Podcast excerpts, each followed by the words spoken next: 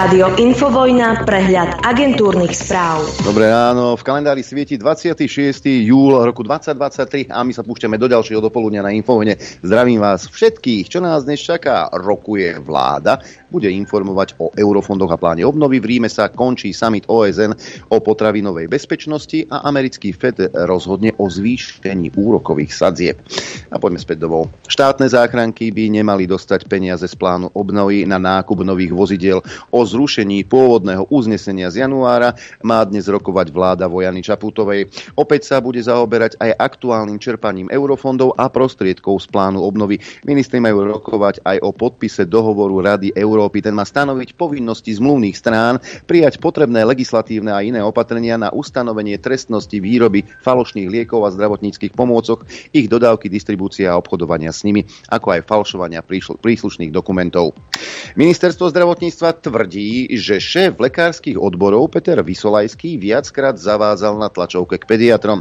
Napríklad v počte ambulancií, ktoré dostali dotáciu z plánu obnovy. Vysolajský tvrdí, že ide o fiasko, lebo k februáru bolo podpísaných dvanásť zmluv na založenie ambulancie. Podľa ministerstva ich je až dvadsaťjeden. Bože môj.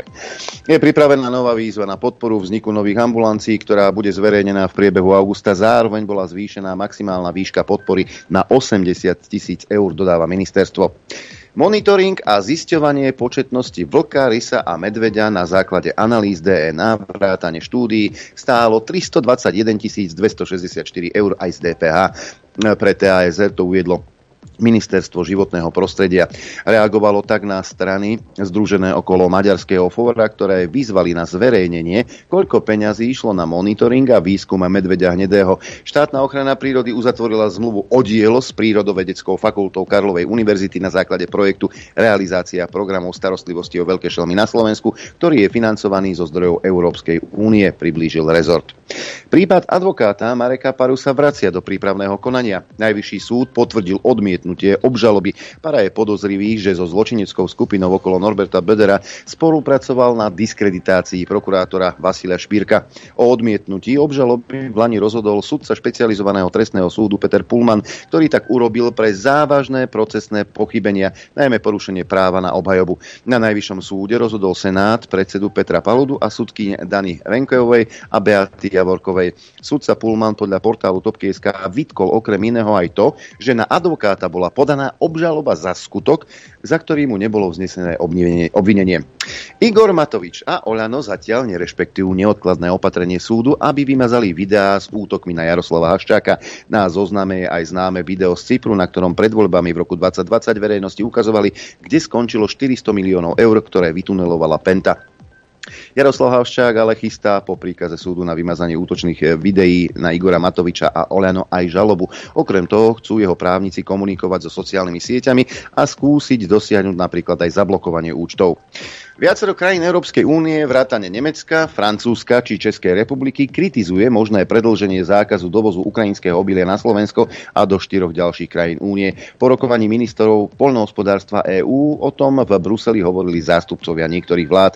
Toto opatrenie Opatrenie, ktoré neobmedzuje exportný tranzit do ďalších krajín, platí do polovice septembra. Agroministri týchto krajín však obhajujú myšlienku predĺžiť zákaz aspoň do konca roka v záujme vlastných trhov. Hej. Viktor Orbán skritizoval maďarských politikov na Slovensku preto, lebo vo Fidese nevidia šancu na úspech aliancie vo voľbách, vraví politológ Barnabáš Felicián Tóth. Fidesu, ktorý dlhodobo podporuje es em ká a alianciu, podľa neho zrejme došla trpezlivosť. No a poďme na predvolebné tanečky po prosíkaní o hlasy Jaroslavom Naďom, pretože prieskumy ukazujú, že demokrati sa blížia k polotučnému mlieku. Chytá hysterické záchvaty aj nová posila Oľano, Ľubomír Galko. Áno, ten, čo za es a es bol minister obrany kedysi. Napísal, viete čo, ono nakoniec tie voľby dopadnú dobre, uvidíte, lebo ten hysterický hejt, tá obrovská nenávisť a stupňujúca sa zloba, čo viacerí z tých lúzrov neustále vypúšťajú, bude mať nakoniec úplne opačný a pre nich zničujúci efekt. Nenechajme sa znechutiť, naopak nech nám ten kal a hnus, ktorým je zamorovaný z ich strany verejný priestor, je tou najväčšou mobilizáciou. Tvrdo preto pracujme na dobrom výsledku celé leto. Každý podľa svojich možností a v septembri budú kúkať ako vyorané myši. To bude na našou najlepšou odpoveďou, napísal Ľubomír Galko. Už panika stúpa. Poďme do zahraničia. Británia spolupracuje s Tureckom na obnove čiernomorských obilných dohôd, povedal v telefonáte premiér Rishi Sunak ukrajinskému prezidentovi Volodymyrovi Zelenskému. Kreml naopak vyhlásil, že návrat k dohodám v tejto chvíli nie je možný. Hovorca Kremľa Dmitrij Peskov dnes zopakoval, že Rusko sa k obilným dohodám vráti, ak sa budú brať do úvahy jeho požiadavky. No a pri Rusoch ešte zostaneme. Minister obrany Sergej Šojgu pricestoval do Severnej Kórey, kde sa ním vedená delegácia zúčastní na oslavách sedemdesiateho výročia prímeria medzi Koreami. Podobne, podobnú delegáciu údajne vyšla aj Čína. A Vladimír Putin plánuje v októbri navštíviť práve Čínu, informoval jeho poradca Jurij Ušakov. Je známe, že sme dostali pozvanie a že máme v úmysle ísť do Číny, keď sa v októbri uskutoční fórum iniciatívy Pás a cesta, uviedol. Moskva potom obvinila Západ, že sa pokúša sabotovať nadchádzajúci rusko-africký summit.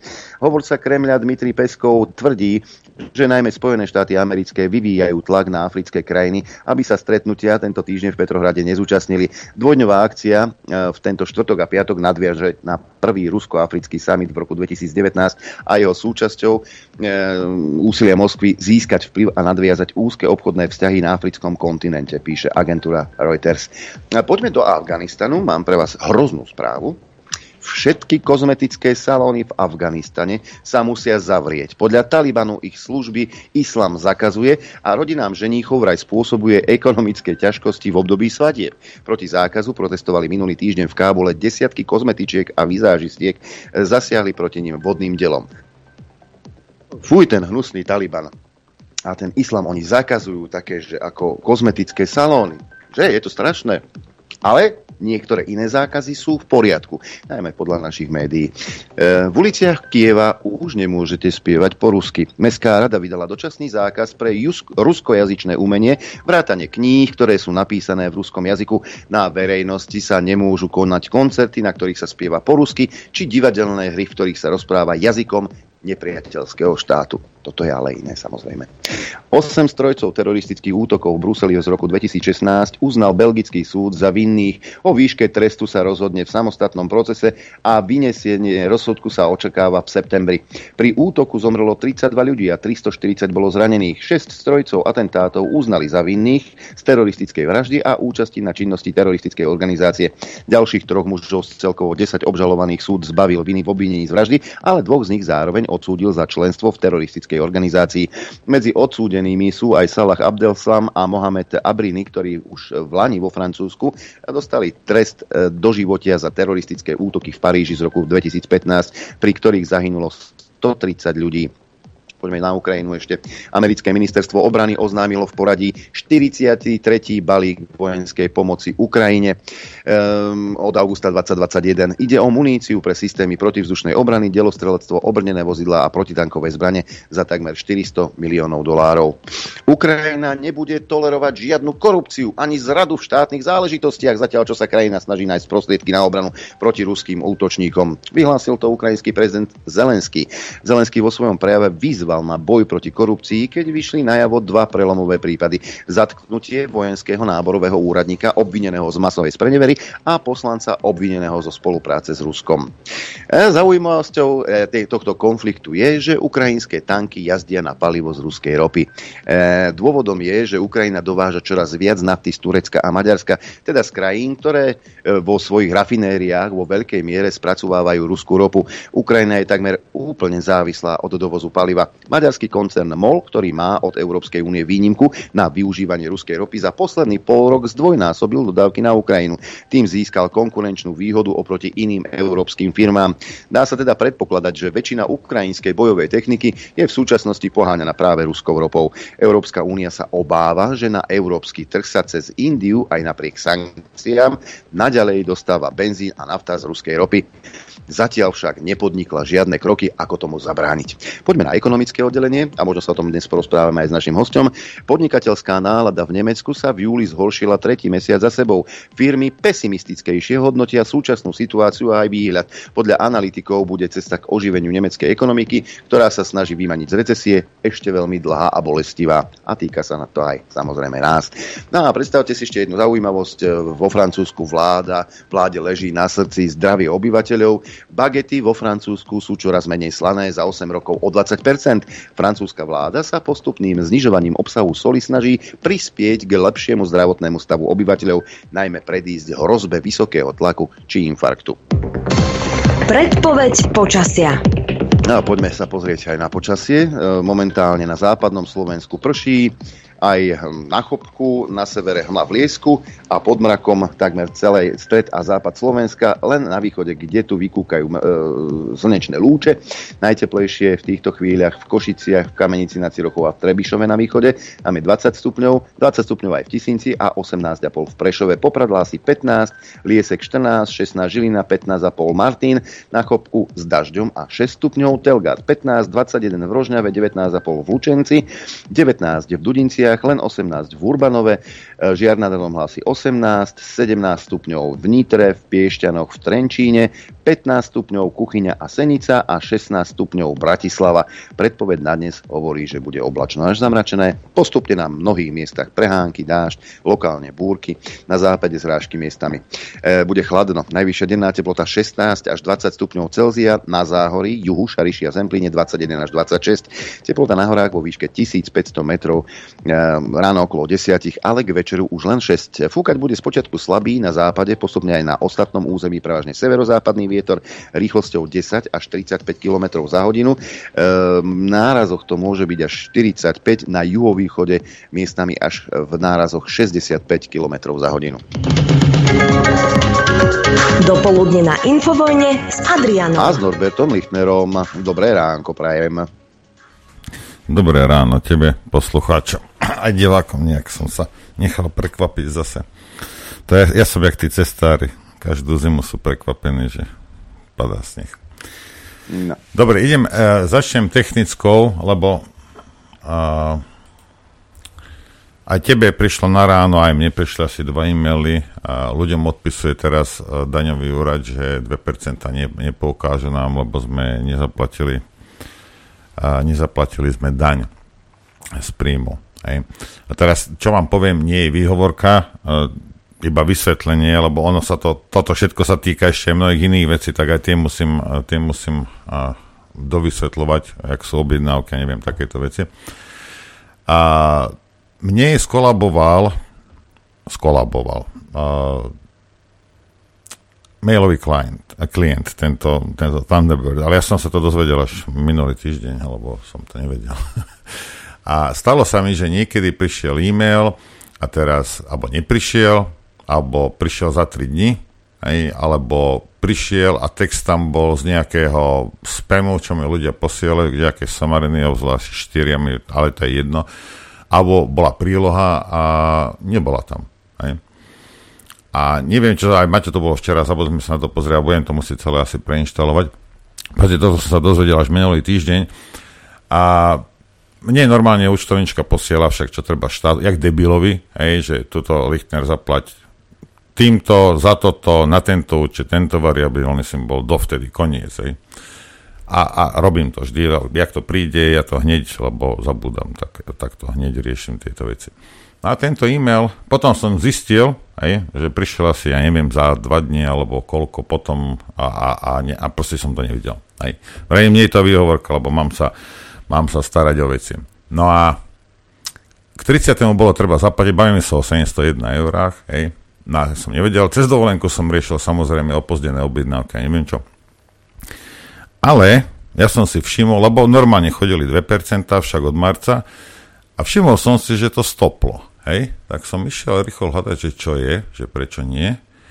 A zistil som, že my dlžíme na pokute úradu, čo to je, Adrianko, ten pre a, to je ochrana osobných údajov. Ak sa pamätáte, to je spred troch rokov kauza kvôli tomu Blagusu. Hej? A ja som vravel, že ja budem čakať, budem čakať, budem čakať, hej. No a tak ja som to videl, hej, vravím si, dobre, fajn, vravím, to je OK, hneď som volal právnikovi, hneď som šiel do Bratislavy, hneď som si s ním sadol, chystajú sa trestné oznámenia na úradníkov a potom ja si to buď z úradu, to znamená, že z, vašej, z vašho vrecka, alebo ak sa mi to podarí teda zosobniť tomu fešákovi na, na tom úrade, tak to vyťahnem z neho. Hej? Ale ja tie peniaze z neho proste vyťahnem. Hej? No, tak ja som bol spokojný. Hej? nič, nič sa nedialo. No ale tu ide o to, že vy máte na to pätnásť dní, teraz sa pozrieme, aby ste vedeli, ako to, ako to išlo, hej. Jak, jak, jak funguje štát, aby ste vedeli, hej. Oni samozrejme prvého júla hneď vedeli, že proste to tam není zaplatené, to systém vypluje hneď, že aha, toto máš červené, ty to nezaplatili. A teraz máš pätnásť dní na to, aby si zaplatil. štrnásteho bolo kedy? Piatok, hej. Myslíš si, že naháňali tých sedemsto jeden eur, Adrianko? Nenaháňali. Kedy začali naháňať? V pondelok sedemnásteho Keď už uplynula tá pätnásťdňová lehota. Hej. No tak pondelok ma začali naháňať, ja som to samozrejme hneď zaplatil. Hej. A bravím si, pripísal som si to, že vravím, OK, debil, prehliadol si e-mail. Hej. No ale mne asi štrnásteho poslal... Uh, poslalo vydavateľstvo, to Michalkovo, za Dzurindu faktúru, nie? A ja som videl tu ten e-mail a som ho nerozbalil. A vrajím si, už keď idem platiť toto, tak vrajím zaplatím aj toho Michalka. Aj, alebo teda tomu vydavateľstvu za tie knihy. Rozkliknem to, no a vtedy som zistil, že tam nie je príloha, hej? Tak som ho písal hneď es em esku, potom mi to poslali a potom to prišlo. No a tak som začal pátrať, hej? No tak som zistil všetky tieto veci, že ten klient proste takto blbne. S hrôzou som zistil, že plno, a toto s tým súvisí, plno objednávok som vám neposlal, hej?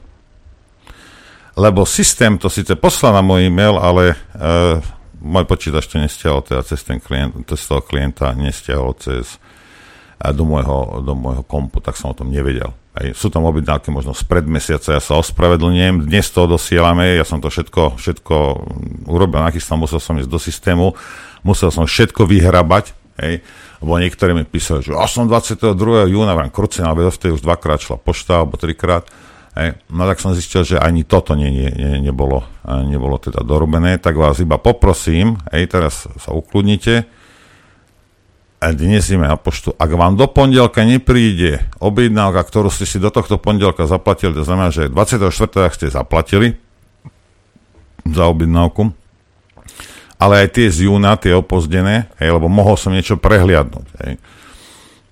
Ak vám do pondelka nepríde pošta, tak mi píšte, prosím vás. Hej. Norbert Zavináč, infovojna bodka bé zet. Ja sa ospravedlňujem, ale proste bohužiaľ a, bohužiaľ a, takáto vec sa stala. No tak dobre, a, a samozrejme štát ti dá okamžite stopku a teraz neviem, či za jedno, alebo za druhé, to je jedno, proste máme stopku a, a tých a, tie, tie dve percentá, čo niektorým, niektorých teda robili až pozdejšie, tak tie sa k nám bohužiaľ nedostanú, ospravedlňujem sa proste za, za túto vec, ale ja s tým už teraz uh, naozaj, naozaj neviem nič robiť, len som zaplatil, pokutu som nezaplatil, ani ju nezaplatím, hej, a to môžete vziať je. Hej. Lebo nebudeš používať dvojaký meter, že mi nebudeš dávať pokutu a firme, ktorá porušila všetko, na čom ten váš zastratý úrad stojí a padá, ste pokutu nedali. No takto môžeš fungovať, ale do tridsiateho septembra. Hej. Takže potom my v októbri chystáme, chystáme uh, trestné oznámenie, lebo tam je jasne porušený zákon, hej, z, zo strany týchto, uh, týchto úradníkov. Hej. Takže pokutu nebudem platiť a čo budem vedieť z nich vydolovať, tak tak z nich vydolujem, hej. Toto je, no to je tri roky, to bolo hneď, no modré, to bolo kvôli modrým papierikom toto, hej. Ano. No, takže keby som aj to, keby aj e-mail sa mi nepondel, tak asi ma stopnú za to druhé, ale ako proste bohužiaľ, stalo sa, hej. A, a, a neviem s tom už nič urobiť, hej. Ako, nebavíme sa teraz ne, na nejakých závratných čiastkách, ale aj ako, je to, je to škoda, no. Uh, jediné, čo môžem slúbiť, že sa napravím, ako smeráci slúbujú, že už od v novej vláde už sa budú starať o Slovákov. Bohužiaľ. Ako, mrzí ma to, vytáča ma to, lebo to je niekoľko vecí dohromady. Hej, keby nebola tam tá pokuta, tak ja by som si to všimol skorej. No, lebo som videl však, že, že, že to stopli, ale tak ja som to pri, pripísal na tú. Oni nám dali päťsto eur pokutu a potom je tam tisíc, potom už ešte ďalšie, nejakých dvetisíc teraz tam akože dlžíme na pokute, akože dlžíme, lebo ja ju nezaplatím, na to môže zjať jed, hej. Neexistuje. Daň sme zaplatili hneď, jak nás začali naháňať. No ale vidíte to, hej, miesto toho, aby vám štrnásteho zavolala, teda mal dva týždne, že počúvaj, daj peniaze štátu, nie, nie, stačilo v pondelok. No tak. Takto sa veci majú. A keď budete aj písať, to nebudem mal odpisovať, lebo niekoľko, proste je, je, toho, je toho dosť. Tu je, tu je vysvetlenie, potom asi to buď nájdete, alebo toto, ako, ni, nič si nevieme urobiť. Hej, bohužiaľ. Takéto sú pravidlá, porušil som, mám smolu. Hej, a vy tiež, bohužiaľ, kvôli mne.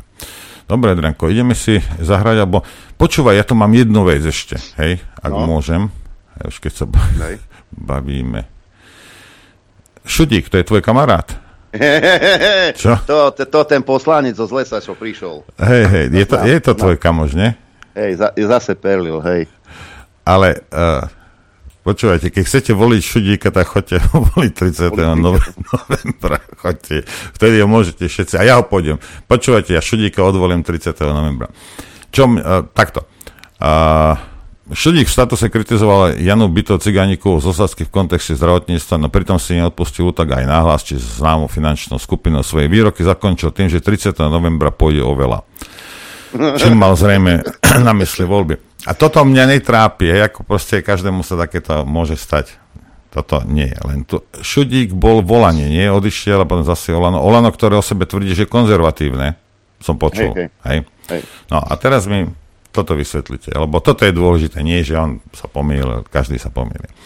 Šudík neskôr pre té vé Joj reagoval, ako sa mu takýto trapas podaril.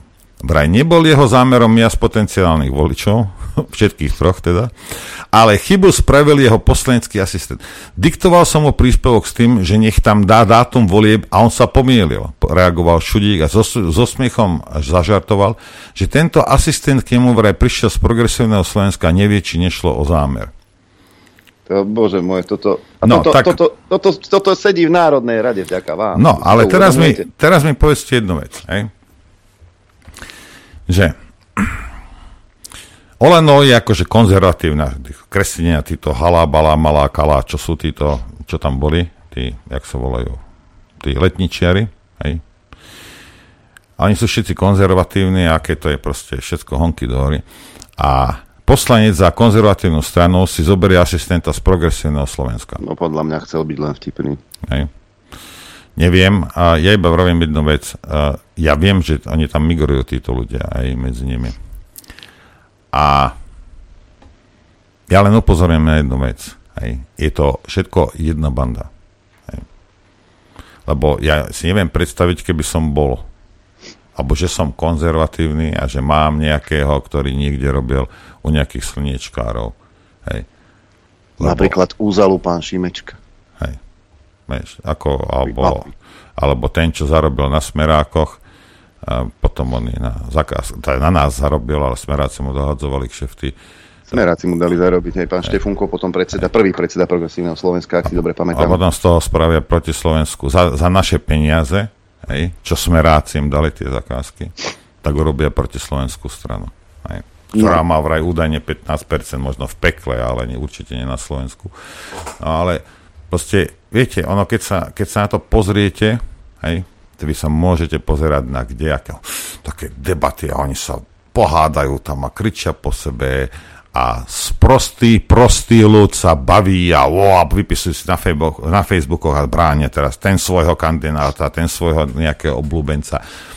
Jak také zvieratká títo Slováci, rozumieš? Hej, budete sa tam hádať, budete si nadávať, budete mať krvavé oči a popri tom tam v pozadí, hej, si pekne robia veci tak, aby ťa obrali o posledné právo, o posledný a, cent. Otlapkávajú po pleci a týkajú si a idú spolu no, na pohľad. Ale ty sa hlavne pohádaj s celou rodinou a pohádaj sa s kdejakým debilom na druhom konci republiky, že kto je lepší a kto je... A oni spoločne ťa pekne ťa ošklbujú, jak to kuriatko, poti, poti. Hej? Ani si to nevšimneš, lebo si tak hmm. zapálený v tom v tej hádke s nejakým iným somárom, hej, ktorý, si, ktorý hájí iného zlodeja. Hm. Keď si dobre rozmyslíte, koho budete voliť, musíte, fakt musíte premýšľať, lebo sa môže stať, že, že zvolíte takých ľudí, ako je Igor Matovič napríklad. Ale veď si pamätáte, pamätáte, aký bol chrumkavý pred voľbami. Ale teraz, čo som chcel dopovedať iba, že teraz je naozaj čas ukázať, že dokážeme potiahnuť spolu, že dokážeme byť zodpovední a dokážeme Slovenskom výrazne po voľbách pohnúť dopredu. Čiže aby sa ľudia ešte náhodou na poslednú chvíľu nezlakli, že jej, oni sa povadia ešte aj po voľbách. Nie, akože myslím si, že dokážeme byť naozaj zodpovední. No, naozaj zodpovedný Igor Matovič. Ako to dopadlo, to už iste viete. No a to, že niektorí svoje slová myslia vážne, ako napríklad Edko Heger s chlastaním vodky aj na obed, lebo čo je lepšie si dať vodku aj na obed, lebo to nie je vidieť, tak na Edkovi to tentokrát vidieť bolo. Práve som skončil diskusiu s Petrom Pelegrinim pre Nový čas a na základe toho, čo tam odznelo, je úplne zjavné, že jeho prioritným partnerom pre budúcu koalíciu je Robert Fico. A všetko ostatné sú tanečky. Ak chceme, aby tu vznikla proreformná, prozápadná, demokratická vláda, tak je úplne jasné, že bez strany demokrati to nebude možné. Ja k tomuto potom pustím, a pustím video po prestávke. Mal také, no niekto, nie, ja nie, hej, ale nejaký, nejaký špinavec by povedal, že mal ochab, ochabnutú papulu, ale tak uvoľnené mal to svalstvo na tvárovi. V tvárovi teda sa mi zdá, nie? Tak hm, trošku. Odkaz žúsom. Dobre, ideme si, ideme si zahrať. Chcete vedieť pravdu? My tiež. My tiež. Počúvajte Rádio Infovojna. Dobre, Anko. Dobré ráno, prajem aj ja. Ešte jednu technickú dám, lebo teraz mi prišiel e-mail od uh, poslucháča. Píše mm-hmm. mi. Uh, Dobrý deň, pán Lichtner. Nakoľko sa mi zmenila mailová adresa, nemôžem sledovať televízu, neviem sa prihlásiť na základe nového mailu, mi prosím vás zašlite. Oh. No jasne, my nevieme, že vy ste si zmenili mail, hej, ale počúvajte, ono je to, aj pre ostatných, ono je to jedno. Hej.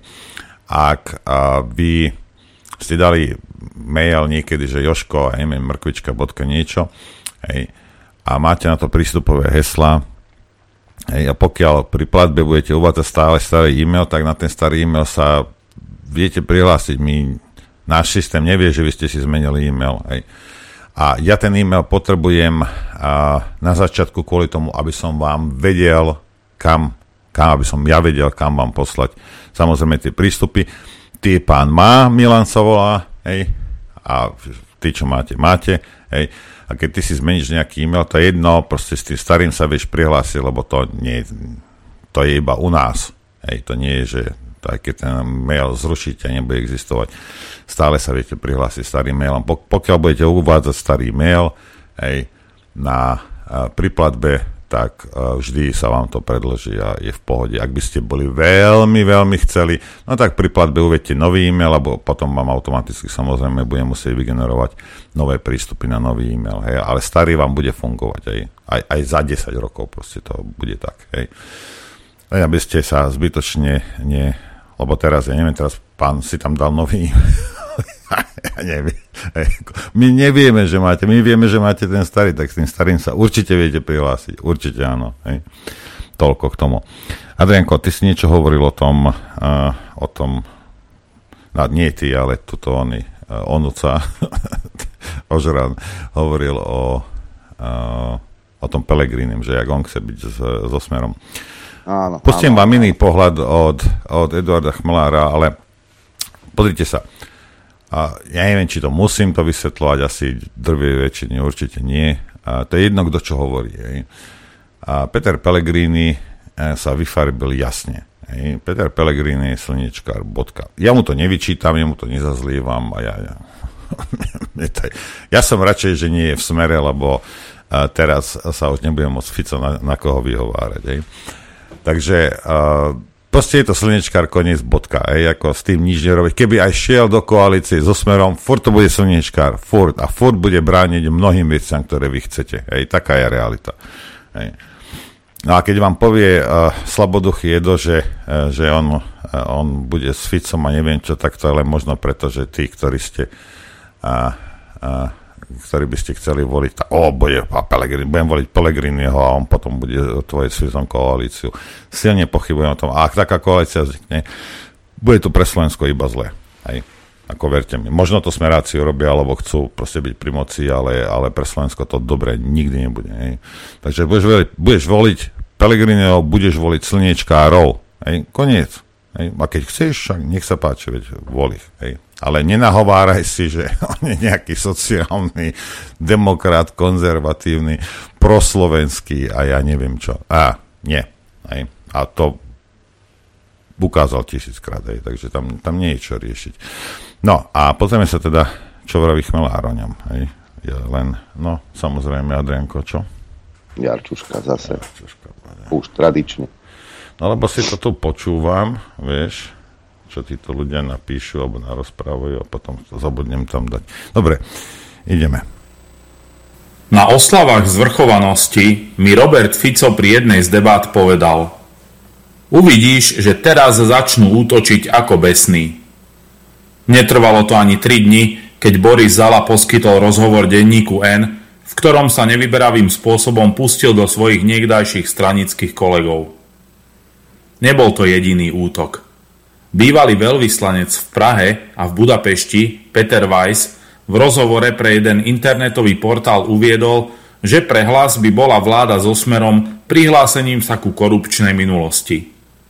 A ešte predtým obvinil v Pravde Smer, že svojim odporom voči vyzbrojovaniu Ukrajiny opustil definíciu nášho národno-štátneho záujmu a dostal sa do politickej izolácie. Na tieto útoky zareagoval Smer vyhlásením, v ktorom upozornil, že Zalové slová potvrdzujú, že Pellegrini dáva prednosť liberálnemu zlepencu pred stabilnou vládou. Peter Pellegrini to označil za podpásový útok Smeru, hoax a osobný názor Borisa Zalu. No, viete, čo je zaujímavé?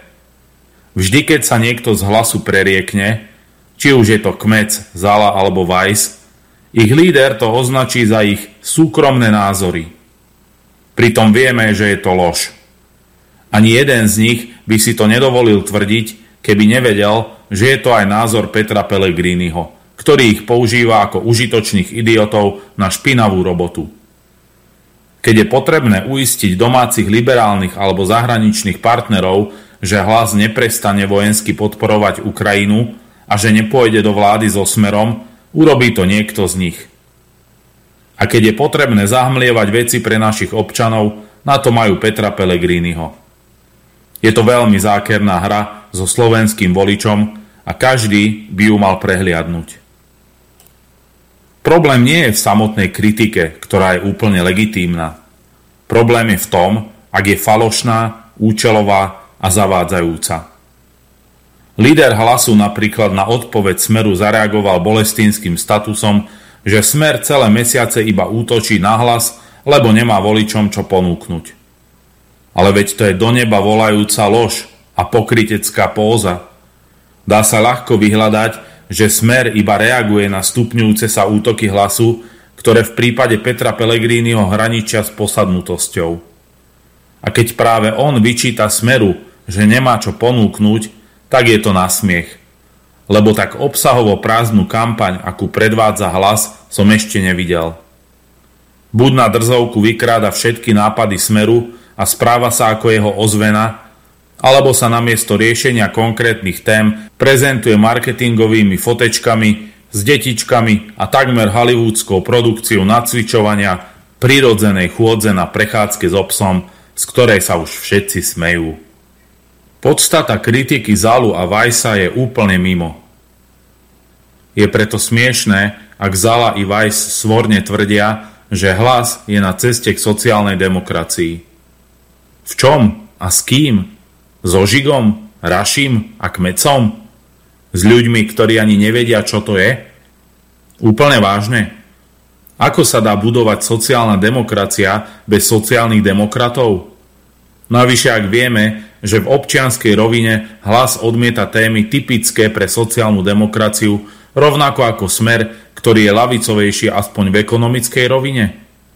Nie, nedajte sa pomýliť. Rozdiel medzi Smerom a Hlasom nie je v ideologickej rovine. Nie je v princípoch sociálnej demokracie. Ten zásadný rozdiel je v tom, že Hlas je za zvyšovanie zbrojenia, pokračovanie vojny na Ukrajine, rozširovanie NATO a podporu bruselskej politiky. Práve tak je trápne, keď Zalovi nevadí financovanie Hlasu a Weiss vykrikuje, že Smer je korupčný. ako by nevedeli, kto stojí za Pelegrínim. Problém je iba a len v tom, že Hlas prešiel na druhú stranu a chce vládnuť s liberálmi a militaristami. Keď Robert Fico veľmi jemne pripomenul Petrovi Vajsovi, že za veľvyslanca ho presadil on a ten, kto sa postavil proti, bol Pellegrini, neočakával za to vďačnosť, ale iba korektnosť. Pretože Vajsova kritika až príliš často prechádza do bezbrehého osočovania. A ja som kritizoval Smer, a možno aj tvrdšie ako Vajs, ale nikdy som sa neodchýlil od faktov. Musím povedať, že to, čo vystrája v poslednom čase Peter Weiss, je pre mňa obrovské sklamanie, predovšetkým ľudské. A ja som ho upozornil na sociálnej sieti na to, že ten, kto mu v minulosti držal chrbát, nebol Pellegrini, ale Robert Fico. Jeho nepríčetná reakcia na Facebooku prekonala všetko, čo som doteraz v politike videl. Po tridsiatich rokoch mi začal vykať, urážať ma, vykrikoval, že Putinovi robím ombudsmana a podobné hlúposti, ktoré by ste očakávali od nejakého internetového hulváta a nie od bývalého vrcholového politika. Je mi to ľúto, ale keď takto reaguje tridsaťročný chlapec, je to otázka veku. Ale ak takto reaguje zrelý sedemdesiatnik, je to otázka charakteru. Tým skôr, že Weiss hneď na druhý deň napísal elaborát, v ktorom Čaputovský falošne fňukal, ako na neho útočia, aby sme k sebe boli slušní. Čo tak začať od seba, Peter? Weiss sa to však nezastavilo a naďalej pokračuje v osočovaní a osobných útokoch a primitívnych narážkach takého suterénneho charakteru, že je pod moju úroveň, aby som na ne reagoval. Vyjasním však raz a navždy jednu vec. Peter Weiss ma kade chodí, tade ohovára, že v týchto voľbách podporujem Smer, lebo sa mám stať jeho kandidátom na prezidenta Slovenskej republiky. Mimochodom, s tou istou otázkou sa na mňa nedávno obrátil redaktor denníka Štandard, či môžem potvrdiť, že budem kandidátom Smeru na prezidenta. Môžem jednoznačne vyvrátiť, že by bol za tým tento zámer a vyhlásiť, že nikto, zvýrazňujem nikto zo Smeru, so mnou o tejto otázke ani len nehovoril. Peter Weiss sa zatiaľ správa, ako by v honbe za týmto snom nechcel vyhrať, ale rozbiť tábor ľavicových voličov a znemožniť tak postavenie silného súpera Ivanovi Korčokovi. Pre mňa osobne je však to, čo robí, veľké sklamanie, lebo Weiss má za sebou úctyhodný politický príbeh. Keď Peter Pellegrini tára o tom, že jeho cieľom je silný štát, mal by dostať priamu otázku, s kým ho chce budovať. S neoliberálnou Saskou a podnikateľským progresívnym Slovenskom, podľa ktorého majú seniori príliš vysoké dôchodky? Lebo ak nechce ísť so Smerom, iná možnosť nie je. Je pre neho lojalita k pokynom z Bruselu a požiadavkám kievského režimu dôležitejšia ako rozvoj Slovenskej republiky? Lebo takto stojí otázka. Keď sa dnes Peter Weiss naváža do Smeru, že má blízko k Viktorovi Orbánovi, ktorý cez víkend opäť oživil revizionistické nálady, je to veľmi demagogická kritika. Nielen preto, lebo Robert Fico bol prvý zo slovenských politikov, ktorý aj tento raz rázne odmietol slová maďarského premiéra o Slovensku ako odtrhnutom území, ale najmä preto, lebo musí vedieť, že Orbán je pre mnohých politikov inšpiratívny nie pre svoj veľkomaďarský šovinizmus, ale pre odvážne presadzovanie národných záujmov na medzinárodnej scéne. A tak má Hlas podľa môjho presvedčenia poslednú šancu. Buď sa spamätá, prestane útočiť na Smer a uvedomí si, že nepriateľ je niekde úplne inde, alebo zaslepená túžba po premiérskom kresle za každú cenu privedie Petra Pellegriniho na smetisko dejín. A tak moja nevyžiadaná rada znie: zakopte vojnovú sekeru a sústreďte sa nie na konkurenta pri získavaní hlasov, ale na skutočného súpera v boji o charakter štátu.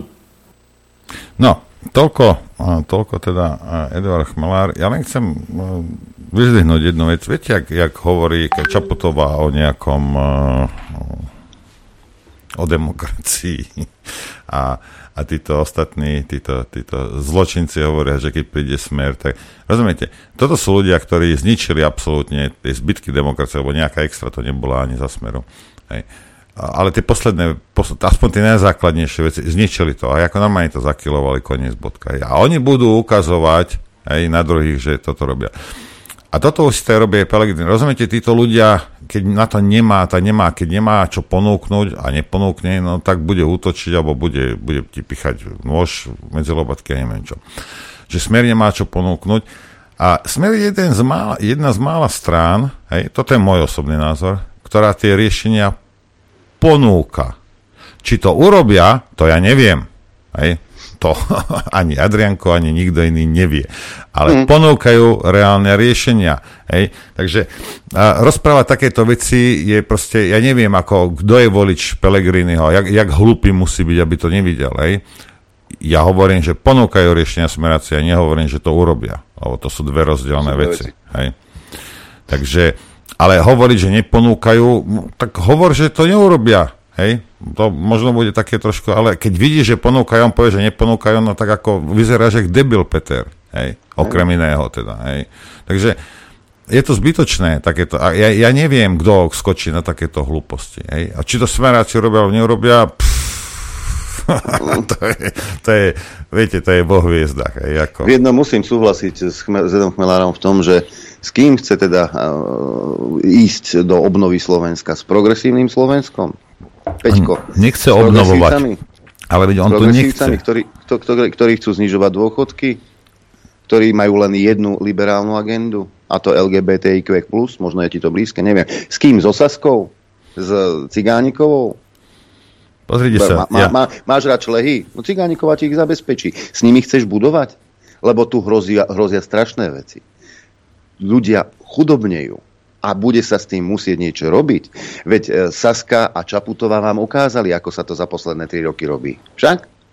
E, reportáž televízie teatry. Vydržku ešte chvíľku, ešte k tomuto iba chcem povedať jednu vec. A pozrite sa, ako ono je to jedno, hej, čo, čo on narozpráva, alebo ja neviem, čo robí. Vidíte, aká je realita. Hej. Vidíte to.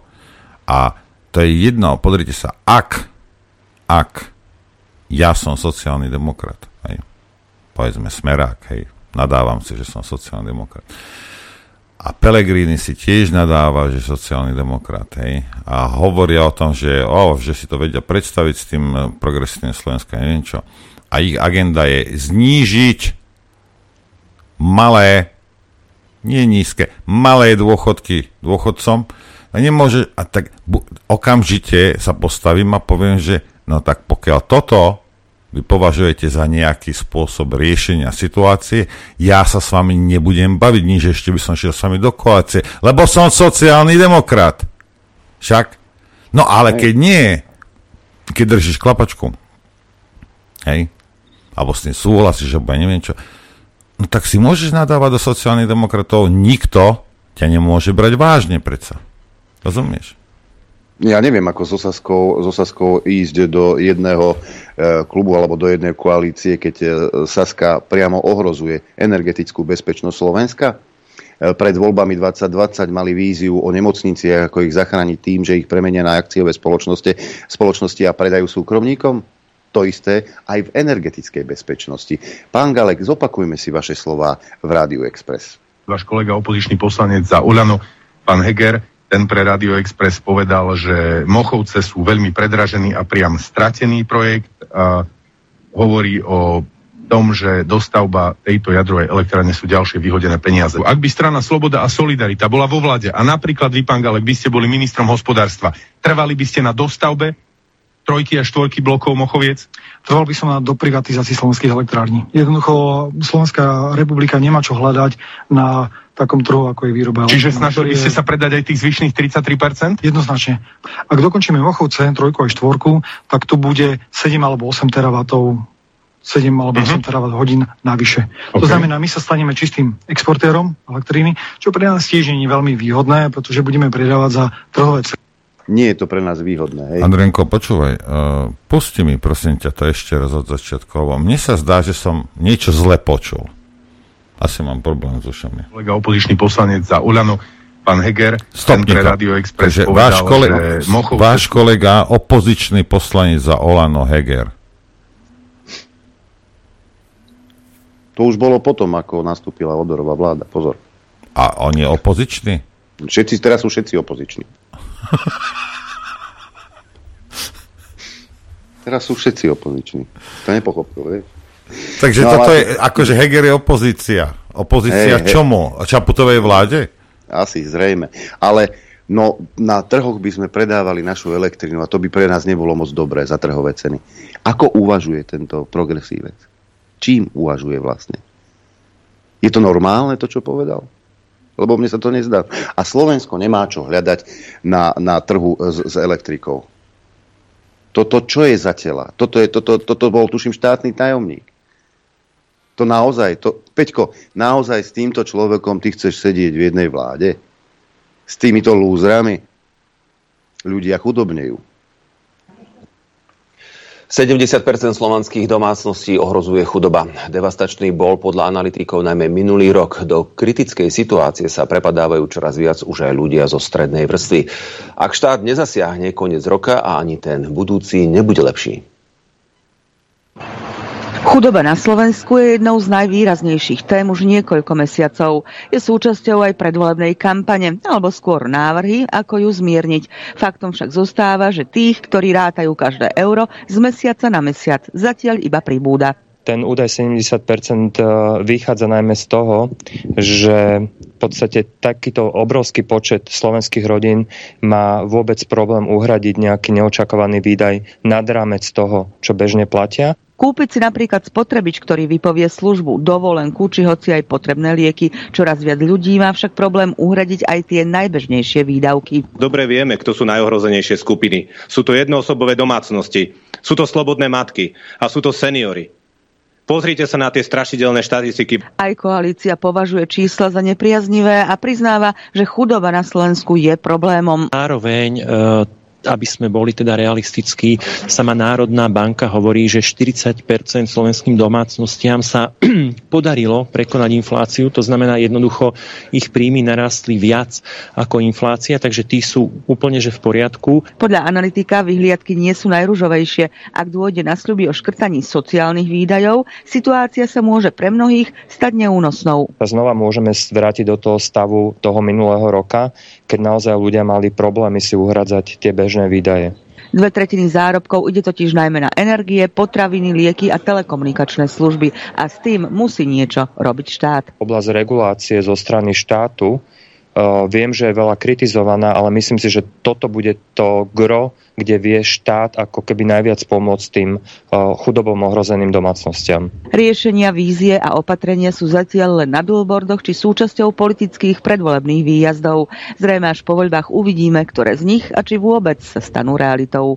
Barbara Štefanovičová, Teatry. Tak. Mňa by zaujímalo, vy špiny hnusné, odporné. Hej. Títo ľudia, keď ledva prežívajú, on nemá šesť litrov mesačne od Lichtnera ako ty. On nie, ako vie, že prežije do nejakého októbra. A keď nastúpi nová vláda v októbri, myslíte si, že to bude prvé, že to vyriešia za jeden deň? Vy tých ľudí necháte pol roka normálne proste skapať? Vy hajzli. A zoberieš si šesku odo mňa.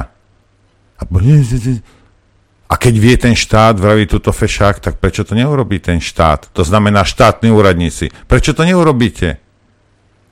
Necháte ich ešte pol roka, aby sa trápili? Aby prišli o všetko?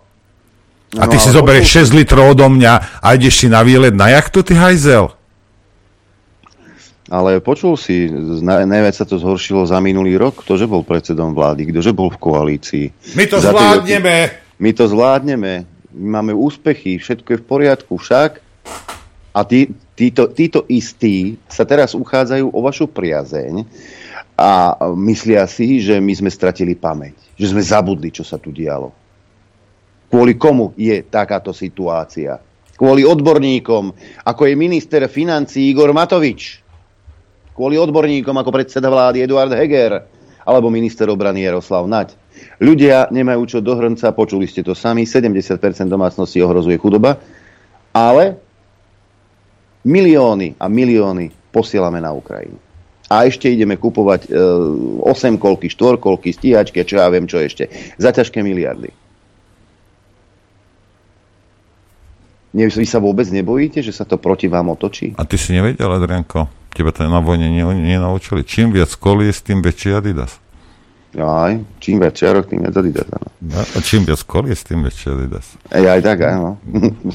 ale ale a ešte oni, a ešte oni tie, ťa budú presviečať o tom, že akí sú oni demokratickí Hej. a ako si sa ty mal vlastne dobre.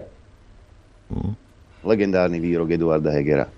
A ešte bude tvrdiť, že no ale bez nás, demokratov, to nepôjde. Ty kretén. No my máme také malé percenta preto, lebo ľudia nepoznajú našu značku. Zopakujem to, Edko.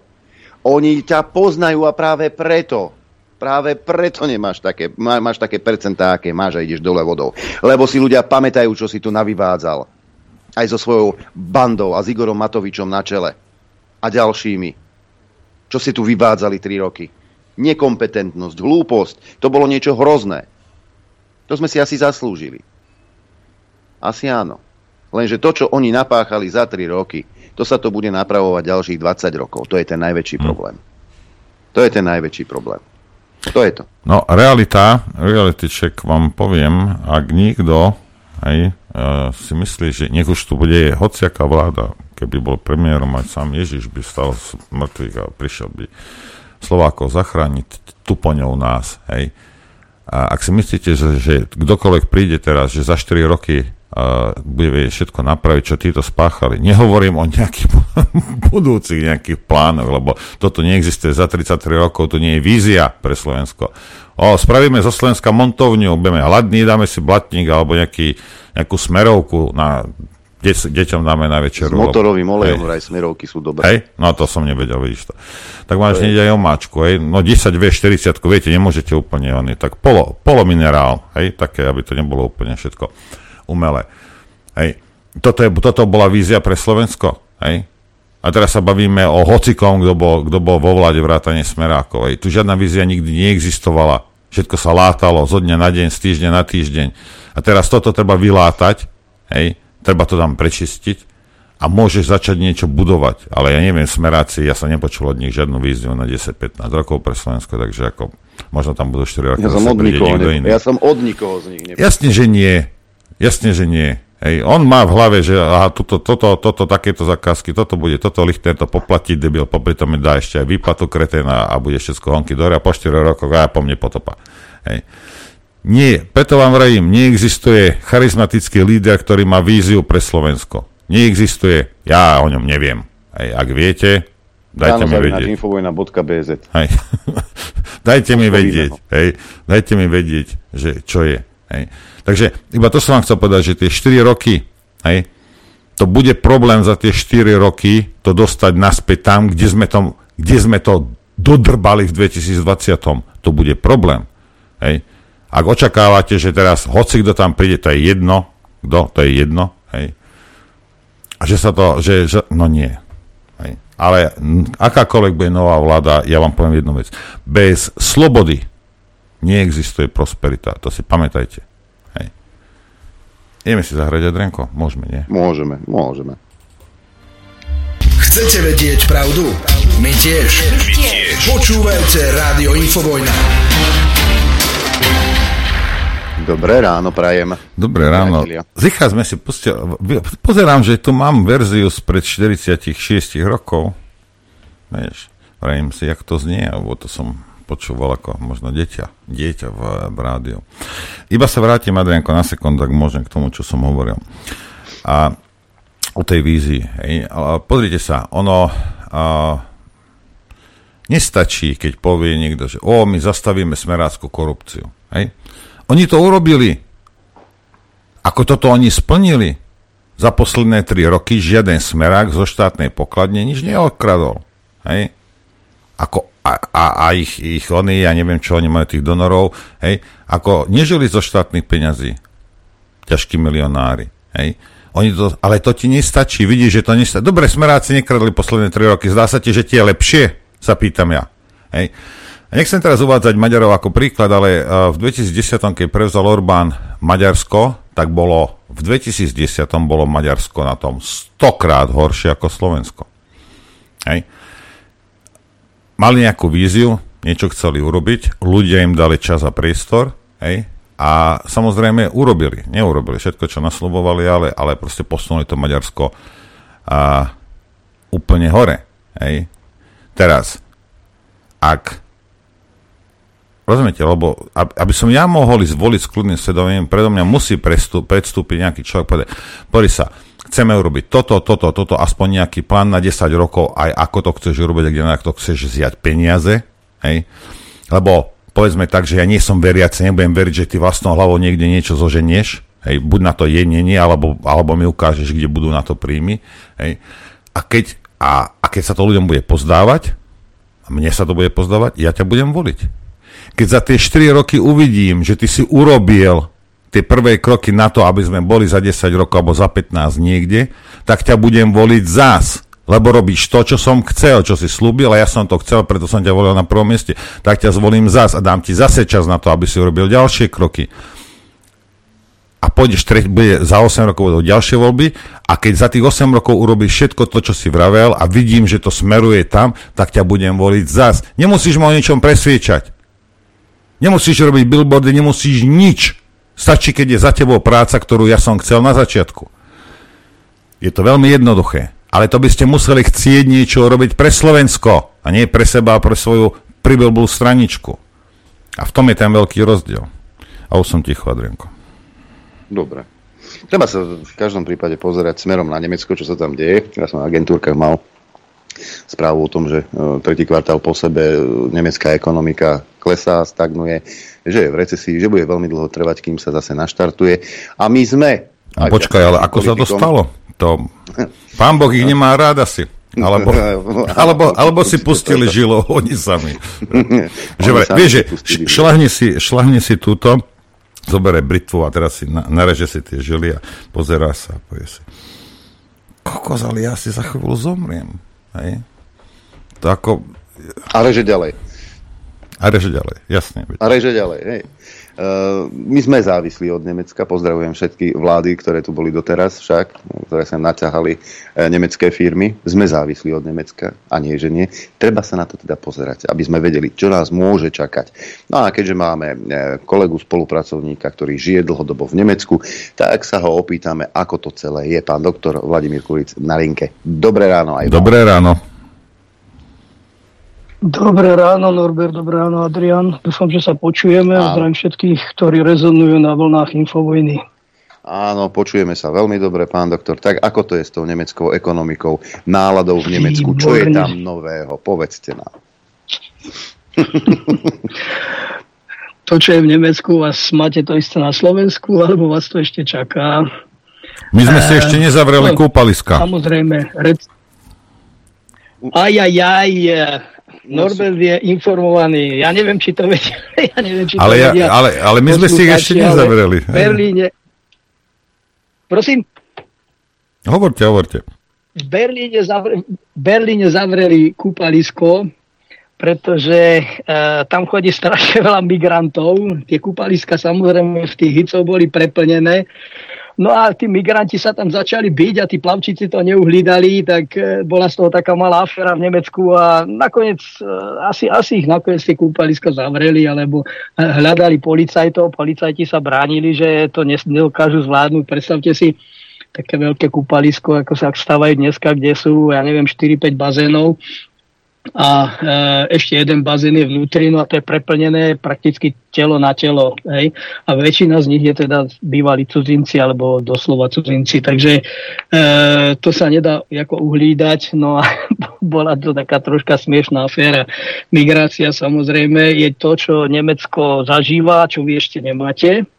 Buďte radi, myslím, že dokonca aj projekcia muslimov, čo sa týka perspektívy európskych zemí, tak Slovensko, ale aj ostatné východné zeme majú najmenší podiel perspektívy, že nás ovládne islám. Myslím, že to predpokladá do roku dvetisícpäťdesiat, že tu bude žiť na Slovensku asi nula celá osem percenta muslimov na Slovensku, kdežto v Nemecku okolo štrnásť percent a podobne. Čo je teda už za kritickou hranicou, kedy, ten, kedy sa ten islám začína ako presadzovať aj násilne. No. Takže tak, to, bolo, to bola aféra e, s kúpaliskom, no a Nemecko zažíva recesiu, dokonca to priznali otvorene. Oni robia také prepočty, že e, kalkulujú podľa toho, koľko je bolo objednávok, pretože Nemecko je exportná zem, že e, koľko bolo objednávok za posledné obdobie a z toho potom vyvodzujú perspektívu do budúcna. No a Nemecko je vďaka tým zeleným agendám, ale nie čo sa týka priamo agendy, ale zatvárania priamých ekonomických opatrení. Nemecko je skutočne v recesii a už sa to odráža aj na politike. A to je to, čo sme hovorili a čo je známe, že musíme počkať, až ten jednoduchý človek dostane popisku. Sú to hlavne malé firmy, samozrejme, živnostníci, ako vy ich poznáte na Slovensku. A e, síce v správach, ja som počúval, keď som sa dohodol s Adriánom, že budem, urobíme reláciu, tak som si vypočul aj správy z Nemecka. No a to, to, to sú také dovolenkové, to mainstreame informácie, že na Rhodose v Grécku je požiar, že v Izraeli majú problém, že je tam ohrozená demokracia a podobné. A e, takzvaný e, Deutschland Ticket, neviem to vysvetľovať, a podobné veci, teda dovolenkové témy, ale v pozadí hrozí Nemecku jedna veľká kríza, dá sa povedať, pretože v Nemecku sa presadzuje á ef dé. A to je asi najdôležitejšia správa. V komunálnych voľbách niekde v Brandenburgu dokonca vyhrali voľby á ef dé. Neviem, či naši ľudia na Slovensku vedia, kto to je á ef dé. To je taká strana, ktorá začínala ako vyslovene, povedal by som podľa mňa populistická. Samozrejme, že ju označujú za pravicovú extremistickú. No je to strana, ktorá je proti ilegálnej migrácii. Pozor, nie proti migrácii, ale proti ilegálnej migrácii. Je kritická voči Európskej únii. Samozrejme je proti Green Dealu a tieto veci. No a po takej stranickej malej revolúcii odpílili tých, tých pôvodných zakladateľov strany a k, k vedeniu strany sa dostala Alica Vajdelová. To je žena, ktorá reprezentuje v súčasnosti a veľmi dobre, je to inteligentná pani stredných rokov, mimochodom lesbička, ale v tom dobrom slova zmysle, vôbec to nepropaguje, úplne normálne vystupuje a keď na to niekto naráža, keď na to niekto to je, naráža... To je aká dobrá lesbička, je, že sem tam si to aj s chlapom sa skamaráti. Že, že, ne, že to nepropaguje. Ona si žije svoj život, ja som, ja som nepočul ani raz, okrem toho, že sa priznala, že lesbička, teda keď išla do toho, do toho predsedníctva, do vedenia strany, tak e, sa priznala, aby, to, aby samozrejme odpílila po prí, prípadné útoky na ňu, ale odtedy som nepočul ani jedno slovo z jej strany, že by nejakým spôsobom agitovala pre feminizmus alebo pre, ne, pre tieto agendy. Ale to len tak na okraj, no a išlo to tak ďaleko, že po vyhraných voľbách, bolo to niekde v oblasti Berlína, Brandenburgu, to sú lokálne voľby, komunálne voľby, dokonca časopis Kompakt, to je alternatívny časopis na veľmi dobrej úrovni, aj technicky, na dobrom papieri tlačený a asi má zákazníkov a existuje už niekoľko rokov, to znamená, že to funguje. Tak ten na titulnej strane zverejnil fotku tej Alice Vajdelovej a nazval e, súčasné leto, že je to leto á ef dé, teda leto, leto strany á ef dé. No a nie, nie len opozičné alebo alternatívne médium, ale dokonca Die Welt, čo je teda mienkotvorný, mienkotvorné médium v Nemecku, e, napísalo, že podľa, podľa jedného experta, že á ef dé je aktuálne najsilnejšou politickou stran- stranou v Nemecku. Samozrejme, že to vyvolalo búrku. Nie len e, to, že to niekto napísal, ale on to je fakt. Ono hrozí, že tá á ef dé dokonca sa bude podieľať na vláde. Oz, oz, začínajú sa ozývať hlasy, že tá Alica Vajdlová, ja takisto píšem tieto komentáre, príležitostne je najlepším kandidátom na kancelárku a tak ďalej. Čiže toto je reálny dopad tej, tej nemeckej eh, tej nemeckej ekonomickej krízy, ktorú vyvolali tí zelení hlupáci, s tým, že odpílili jadrové elektrárne, tým, že presadzovali kadejaké sprosté zákony, najsprostejším zákonom, ktorý, ktorý asi bol asi tou kvapkou, ktorou pretieklo všetko, pretože naražalo na jednoduchých ľudí, bol tzv. Heizungsgesetz. Oni chceli presadiť, že od určitého roku šesťdesiat percent plus, čo sa týka kúrenia, musí byť zabezpečované zelenými energiami. To sa nedá zrealizovať, to prepočítali experti, no ale to narazilo práve na tých ľudí, napríklad starších ľudí, ktorí bývajú v domčekoch, ktoré boli postavené, ja neviem, pre štyridsiatimi, päťdesiatimi rokmi, aj, aj staršími. No a tieto prebudovať na tieto nové parametre, samozrejme, že to bolo spojené aj s predpismi na izoláciu a tieto veci. No tak e, to je to, čo sme vedeli, čo vieme všetci, že hlúpa politika alebo zlá politika začne naražať vtedy, keď e, nabúra existenciu jednoduchých ľudí. A toto sa stalo v Nemecku a dôsledkom je problém s á ef dé. Všetky ostatné strany vyskočili jak pichnuté zmijami a k tomu sa pridal ešte ešte Jeden, jeden politik, ktorý sa volá Friedrich Merz. E, to meno vám asi nehovorí, ale to je šéf e, tradične najsilnejšej konzervatívnej strany v Nemecku. Je to šéf cé dé ú. Že ho tam dali, tak to bola chyba, podľa môjho názoru, a to hrubá chyba, pretože to je jednoznačný lobista e, korporácií. A ten pred voľbami, teraz asi za dva mesiace budú komunálne voľby v Bavorsku, a ten naznačil, že na komunálnej úrovni by mohla existovať spolupráca tej cé es ú, čo je bratská strana od cé dé ú, z á ef dé. No to vyvolalo takú jedovatú reakciu zo všetkých strán v Bavorsku, čo teda dokazuje, že tá ideológia v tých konzervatívnych stranách presahuje zdravý rozum, pretože bez á ef dé sa nedá existovať už dneska v Nemecku. No a e, chudáčik Friedrich Merz sa potom ospravedlňoval a celé Nemecko z neho, z neho robilo srandu. Existovali také, existovali také vtipy, že je odfotený Friedrich Merz na bicykli niekde v tom, e, niekde v nejakej prírode a komentár k tomu je, že v Alsasku sa objavila, objavil nové, nový druh divožijúceho zvierata, osol. Takže ho prirovnávali k somárovi. No je to... Je to sranda, čo sa deje v tomto smere, ale je to dosť, dosť podstatný posun, ktorý sa dá prirovnať podľa môjho názoru k nástupu Roberta Fica na Slovensku, pretože si ľudia uvedomujú, že situácia je vážna.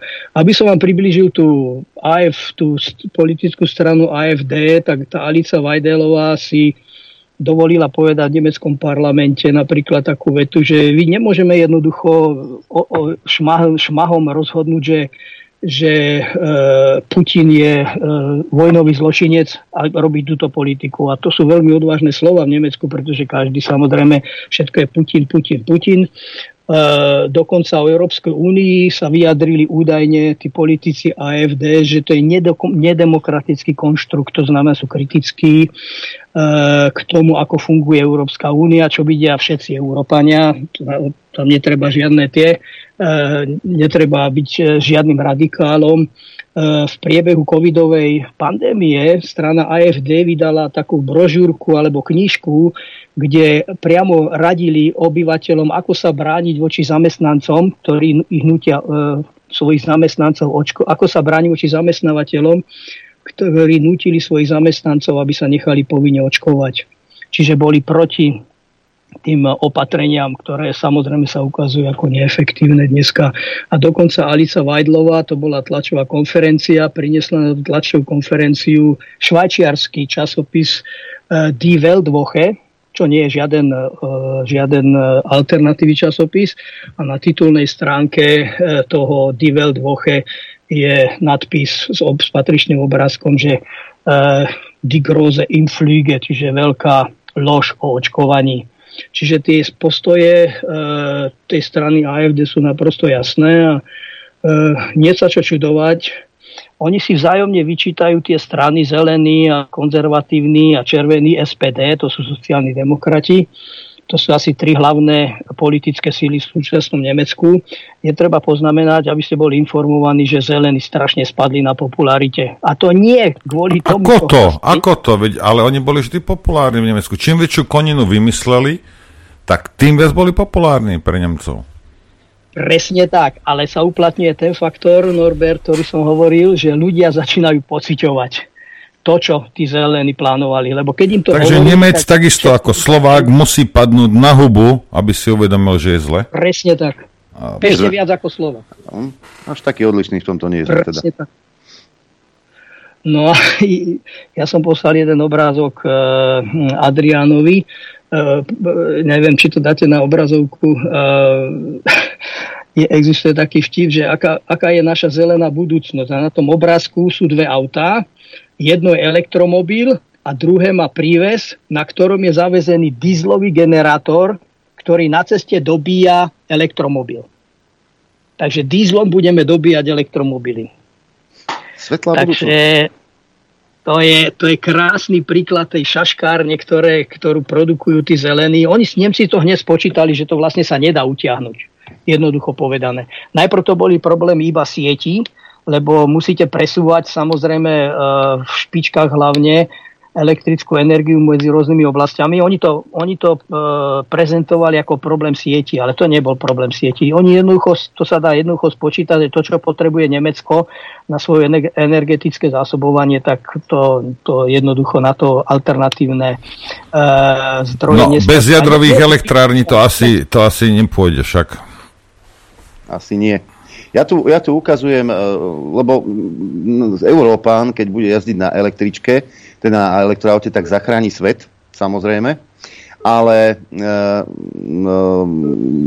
tovar samozrejme sa musí hýbať. Toto je prosím vás pekne naživo, naživo vec, teda je to taký radar, kde všade sú plavidlá vo svete a aké sú plavidlá vo svete. Pozrite sa, koľko tankerov, koľko nákladných obchodných lodí je v týchto chvíľach mimo prístavov alebo priamo v prístavoch. Len v Stredozemnom mori koľko ich je. Ale, ale Adriánko, ty... ty sa snažíš teraz naznačiť, že nie moje auto je problém, ale nejaké lode.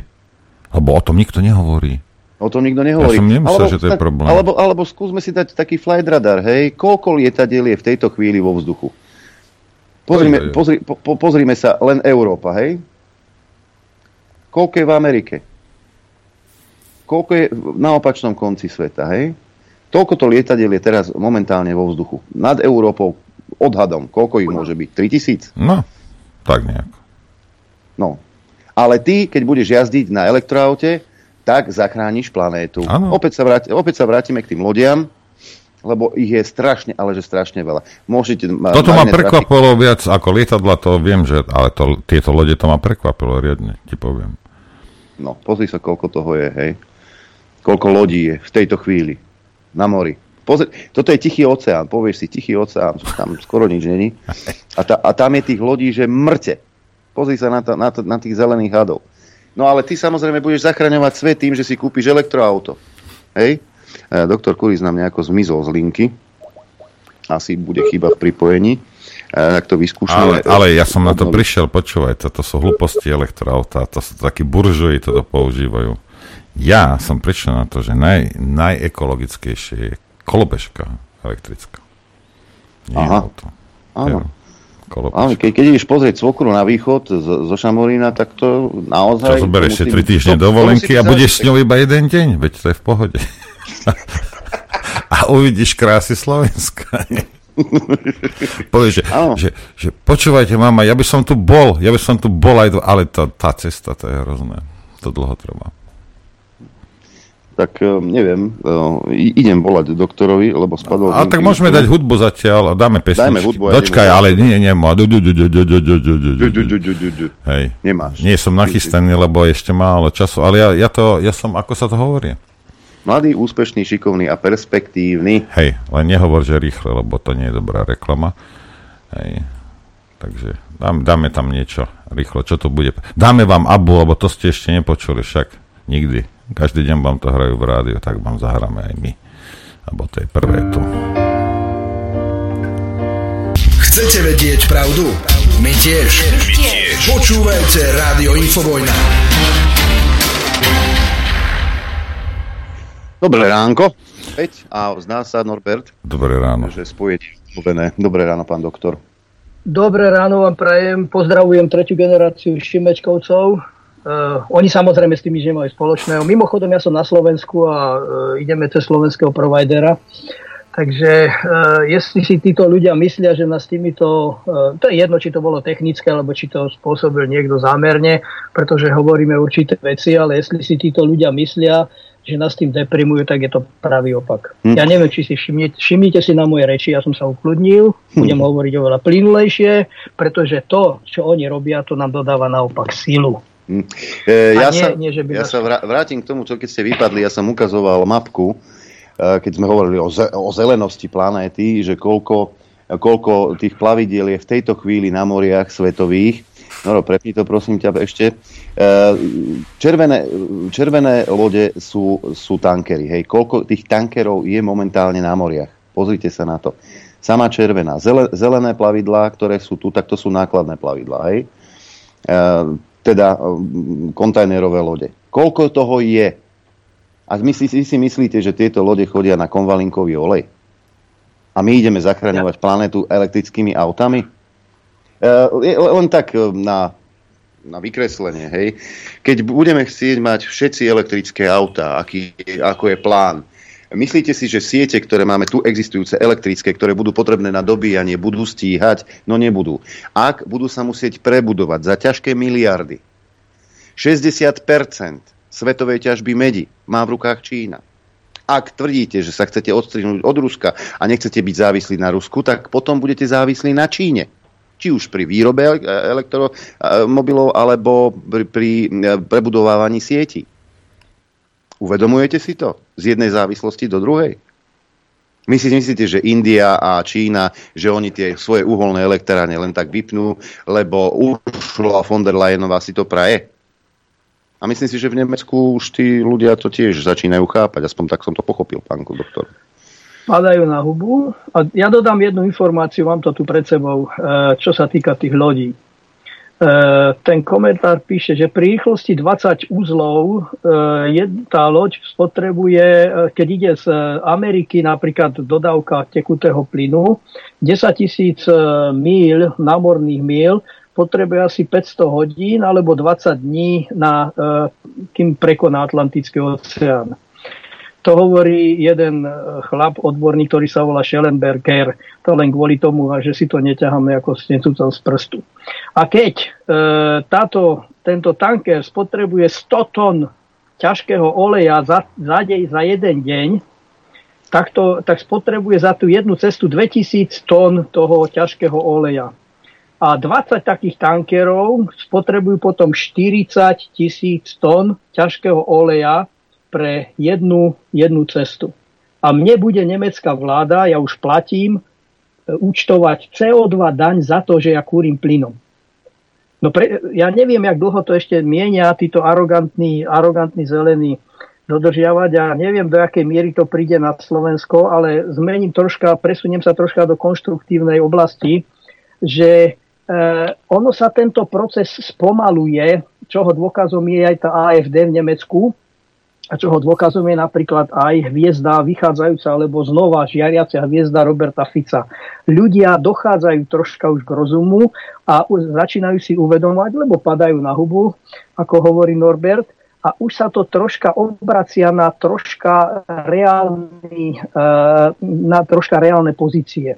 A toto je veľmi dobrý vývoj aj pre Slovensko a samozrejme aj pre Nemecko. Jak povedem k voľbám, jak by pošlo o válku, samozrejme ja sa priznávam, ja som volil á ef dé a budem voliť á ef dé, ja si nepovažujem za žiadnych extrémistov, tak ako nepovažujem Uhrika na Slovensku za fašistu, dokonca ani Kotlebu nepovažujem za fašistu.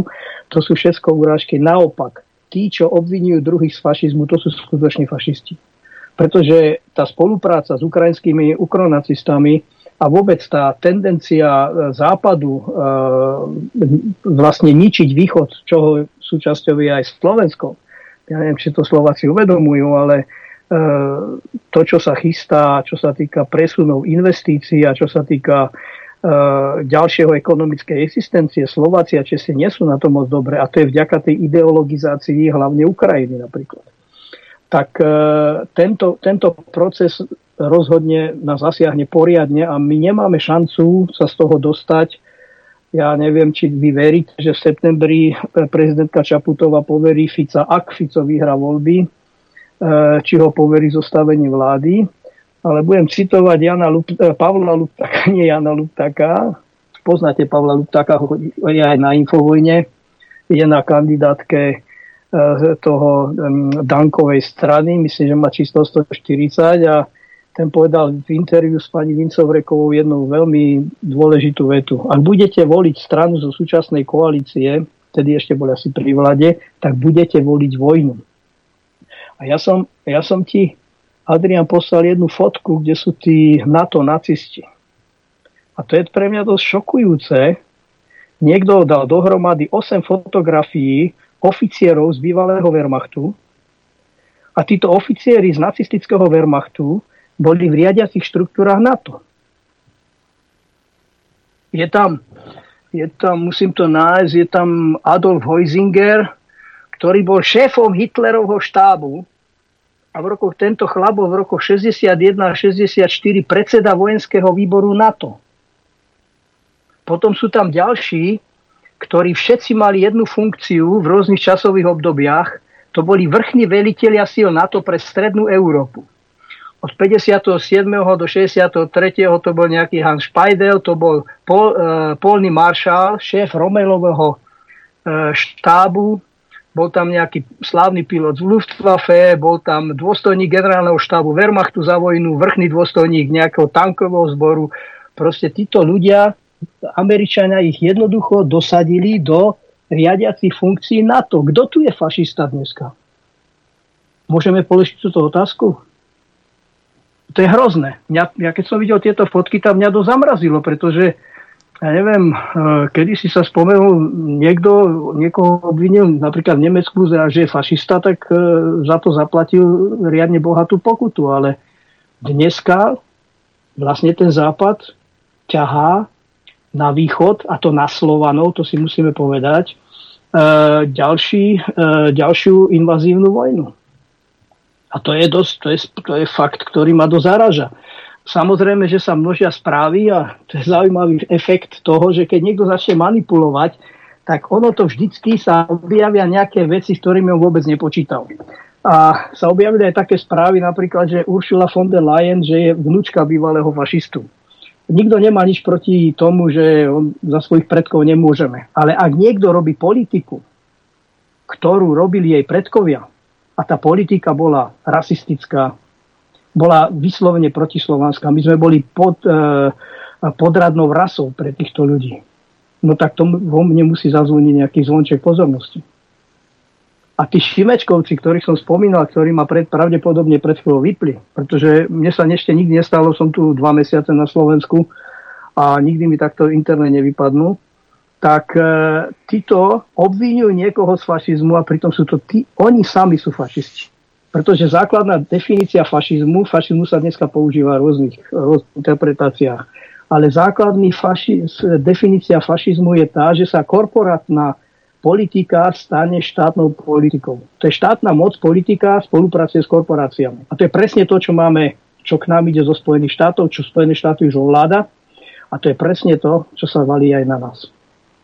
A samozrejme všetci Slováci vedia, alebo tušia, že v septembri nás čaká podobne ako to Bavorsko a majú problém s to v á ef dé chudáci. No a Markus Söder, to je celkom seriózny, seriózny politik, to je šéf cé es ú, ktorý drží Bavorsko pevne v rukách, a to je dobré, pretože existuje jeden politický alebo aj ekonomický parameter, ktorý by sme si aj my mali uvedomiť, a je to známe z histórie, že e, nerozhoduje to o stabilite a o prosperite, to, jak sa cíti, jak žije obyvateľstvo, na akej životnej úrovni. Nerozhoduje, či vládnu červený, modrý, zelený alebo aký, ale rozhoduje politická stabilita.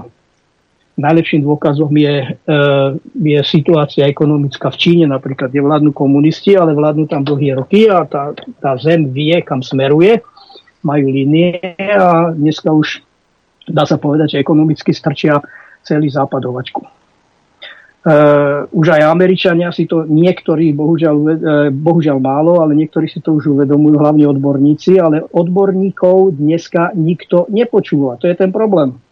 To je problém aj s tými zelenými, som videl jednu, jednu, jeden vtip, že súčasní nemeckí experti začínali ako experti na životné prostredie, zelení, potom sa zmenili na špecialistov na vírusy a teraz sú odborníci na vojnu.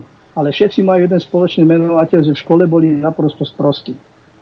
Čiže sa uplatňuje jedna, jedna taká tendencia spoločnosti a napríklad sa to uplatňuje aj čo sa týka zbrojných systémov, je to zaujímavé, že keď poslali tie tanky, ktoré predávali Američania a Nemci, keď ich poslali na frontu, na Ukrajinu, no tak tam zistili, že to sú vlastne len nálepky a že to, že to v podstate nefunguje tak, ako to oni predstavovali. To znamená, tá západná spoločnosť žije ako nálepka. Toto je veľmi dôležité. Toto by taká som povedal... Potemkinová dedina sme pomali za chvíľku. Áno, áno, áno. Im je dôležité, aby to predali. Ale keď, keď to prišlo na front, tak To, tak to zrazu nefunguje. Toto je charakteristika prakticky celej západnej spoločnosti. Nepôjdem v tomto smere do detailu, ale obrátim sa na Slovensko a na slovenských voličov, pretože som viacerých ľudí, serióznych ľudia, rozumných ľudia, musím povedať, a z podnikateľskej oblasti mi povedali, my sa musíme orientovať na západ, pretože západ má technológie a západ má ekonomiku. Toto je pravda, ale toto má dva relapsy, dve, dva nedostatky, toto, toto stanovisko. Prvým, dô, prvým tým relapsom je, že ten západ, e, tá, tie technológie nie sú určené pre nás, pre Slovákov a pre Slovanov. Toto, toto si tí ľudia neuvedomujú. My keď sa pridáme na západ, my nebudeme ako západ. My, e, dôkazom toho je, že napríklad výrobky, ktoré ja kupujem v Nemecku, ja som to zistil už aj na niektorých výrobkoch, čo som tu kúpil, oni sú zo západu, tie výrobky predávané tu, ale nemajú tú kvalitu, ktorú majú v Nemecku. My nebudeme nikdy na ich úrovni. Oni nás vždycky budú považovať e, za niečo menej cenné, ako považujú Juhoameričanov, ako považujú, a, za čo považovali Čínu dlhé roky, dlhé stáročia, dá sa povedať, vezme si históriu Číny a Veľkej Británie, opiové vojny a podobné.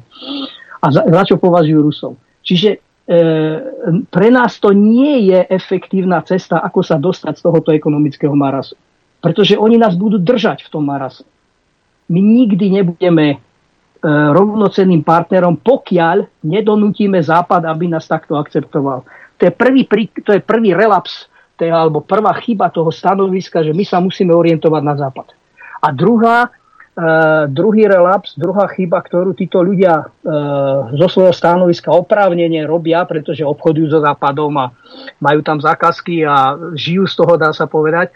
Ale ten druhý relaps je, ekonomický je, že ten západ už nie je to, za čo, za čo sa vydáva, čo sme hovorili pred chvíľou. Západ je morálne a sekundárne aj ekonomicky skrachovaný systém. Ten koloniálny systém je nevhodný pre dvadsiate prvé storočie. V tomto ja neviem, či, či tí obchodníci alebo tí podnikatelia, ktorí obchodujú so západom, či sú ochotní akceptovať to, čo sa nám valí na, na, na nás, na Slovákov z Bruselu. A teda cez agentov v mimovládoch a ich politické reprezentácie, napríklad Progresívne Slovensko. Ja neviem, ale mne tu ľudia hovorili, že tu prišli ochrancovia do tejto oblasti, kde som, do Terchovskej doliny a vypustili tu zmije, ako, ako že, že, že podporujú životné prostredie. No ja nikdy nemôžem akceptovať vypustenie jedovatých hadov ako ochranu životného prostredia. Podľa mňa je to genocida. Takto, takto sa k nám správajú. Ten západ je jednoducho pomílený, ten západ už morálne nemá na to, aby sa udržal. A tu si treba povedať jeden základný problém dneška, ktorý by mohol byť aj orientáciou pre nasledujúce obdobie, pre napríklad predvolebné kampane. Základný problém dneška a pre všetky verejné záležitosti základná otázka je orientácia Slovenska. Ale toto nie je orientácia, či sa my máme orientovať západ, či na západ alebo na východ. Pretože to je samozrejme to využíva tú reminiscenciu toho Sovietskeho zväzu a komunistov a vlády. To nie je pravda toto dneska. Ten, tá situácia sa zmenila. Základnou otázkou je pre nás, v závislosti na tom, čo som povedal, za čo nás ten západ považuje, je otázka slovenskej suverénnosti o našej samostatnosti. Je ekonomicky vyjadrené, Je, je to otázka, či my dokážeme zarábať e, to, čo vyprodukujeme do vlastnej kapsy, do vlastnej peňaženky, so všetkými úskaliami, so všetkými rizikami, čo to obsahuje, lebo sa musíme mnohé učiť a mnohé prekonávať. alebo či, to, či si to zjednodušíme, čo nám teda sľubujú tí progresívci, že zapredáme svoje zdravie, že zapredáme svoje pohlavie, že zapredáme orgány našich detí za milodary, ktoré nám budú poskytované a darované, ale s katastrofálnymi podmienkami pre nás. My vám dáme nejaké dotácie z Európy, celá európska ekonomika, mnohí politici a mnohí ekonomici žijú z dotácií. Lenže tie dotácie majú otrasné podmienky, ako sme počuli aj v Infovojne od poľnohospodárov. A je otázka, či, či máme silu a či máme tú vervu sa postaviť na vlastné nohy, alebo sa, sa rozhodneme e, nasledovať teda tú, tú, tú, tú, to skláveraj, tú otročinu, ktorú nám ponúka dneska Brusel, ktorý je jednoznačne, jednoznačne e, ako to povedala tá strana á ef dé, e, nedemokratický konštrukt. Toto je otázka a z tejto základnej otázky, čiže my sa neobracame geograficky na západ, na východ. My sa neobracame ekonomicky na západ, na východ. My sa obraciame morálne, pretože západ s propagovaním tých všelijakých agent. Ja som napísal do jedného komentára, že existuje volebný program progresívcov, to je pedofilia, genderizmus a podobné veci. A niekto sa... Oni nepresadzujú pedofíliu. Akože nepresadzujú pedofíliu? Povedzte mi, za čo bol odsúdený, a to ponúkam ako návrh, keď sa budete diskutovať s niekým, kto hovorí, že sláva Ukrajine, tak sa opýtajte, za čo bol odsúdený Putin. Putin bol odsúdený nie za to, že začal nejakú vojnu. Putin bol odsúdený za to, že odviezol údajne tridsať tisíc detí z Ukrajiny. No, obvinený. Odsúdený nie. Obvinený. Už aj odsúdený bol, nie? Nie. Je na ňo zatýkač? Sú, nie. Sú, je zatýkač, samozrejme. No. Ale odsúdený a, ešte nebol. A, a teraz mi povedzte, tých tridsať tisíc matiek sa neozýva? To ich, to ich ten Putin ukradol z rodiny? Ja neviem, ako si to predstavujete. Opýtajte sa tých ľudí, čo hovoria sláva Ukrajine. Opýtajte sa, ako to bolo. Ja vám poviem, ako to bolo. Všetci vedia, to bolo známe už pred vojnou e, na Ukrajine. Všetci vedia, že ukrajinské matky, a to isté sa robia aj v Poľsku, podpíšu kontrakt, že porodia dieťa, ktoré zoberú, a to dieťa sa akože adoptuje na západe. A z toho je to číslo tridsať tisíc, mne sa to nechce veriť, že je to mnoho. Ale keby to bolo aj tisíc detí, aj tak je to. A tieto deti z takýchto organizácií, z takýchto pôrodných domov, obrazne povedané, pravdepodobne zobral Putin a odviezol ich do Ruska. Pretože tieto deti sa nepoužívajú. Budeme, budeme otvorení a povedzme si to na rovinu. A rád by som sa spýtal pani prezidentky. Pani prezidentka, viete si predstaviť, že vaše decko bude rozkúchané na ľadviny, na srdce, na pečeň, jak, jak prasa, a tie orgány budú predané?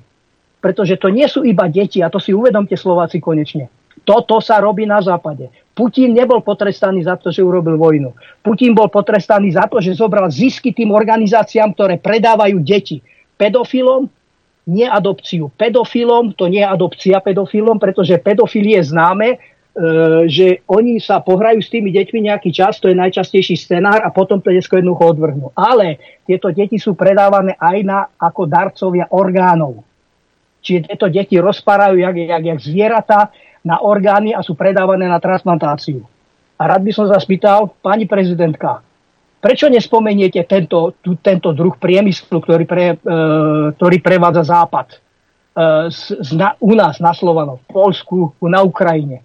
A keď Putin zobral zisky týmto podnikom, tak tí zariadili, že bol vydaný na ňu zatýkač. A toto je princíp. A každého toho podnikateľa sa musíme opýtať. Pozrite sa na svoju vnúčku.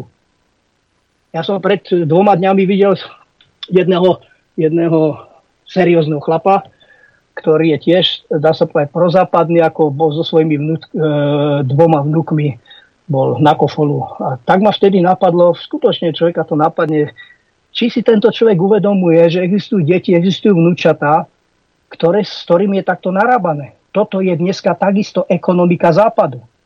Hovorili ste s Jankom Baránkom prednedávnom o tom filme e, Keviezolom. Jak sa volá ten, ten, ten herec? Keviezol? Tak, tak nejako. No, no. Tak nejako sa volá. A si predstavte, jeden ten fakt si uvedomte, že film, ktorý má veľkú úspešnosť, nie je ani spomenutý v mainstreame. Tieto fakty sa zamlčujú a rád by som sa opýtal všetkých tých ľudí, ktorí sú orientovaní na západ. Ja nemám nič proti západu, ja tam žijem.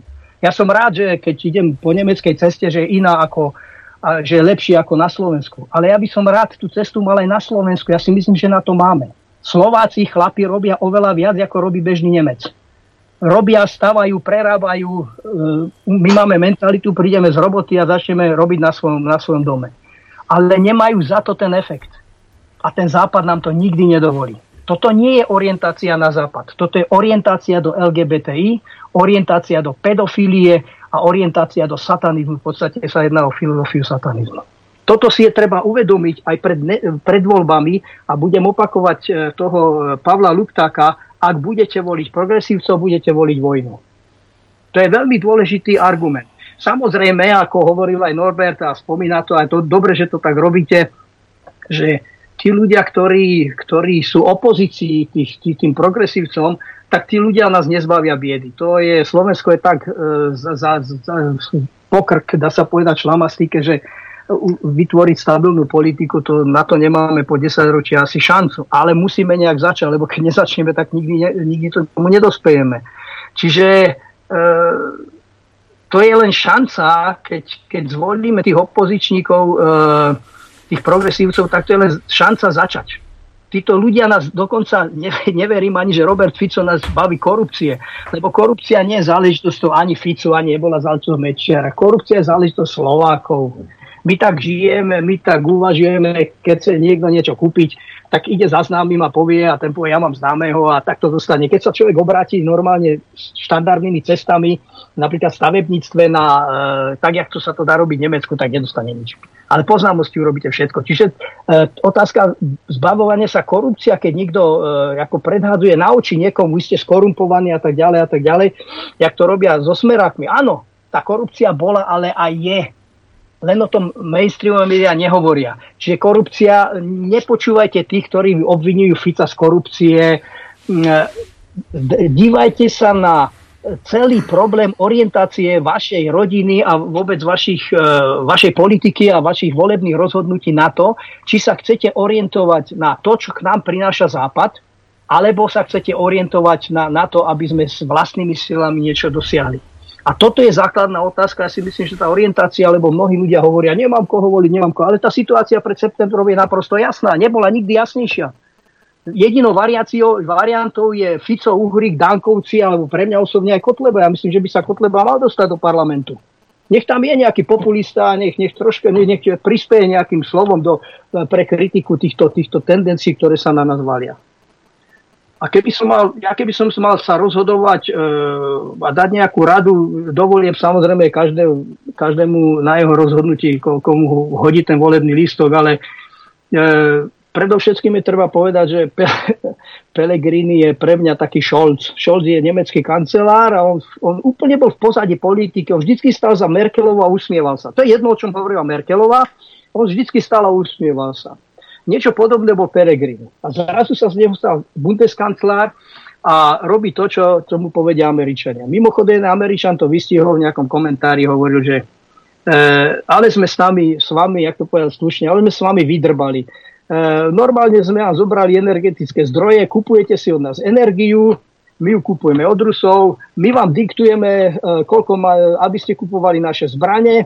My, my robíme, my z vášho územia, teda my som na Nemecko, my z vášho územia riadíme joystick, my riadíme e, vojny e, po celom svete. My sme vás úplne dostali do kapsy. A toto je pravda. A toto zabezpečujú takí politici, ako je Scholz, alebo ako je Pellegrini.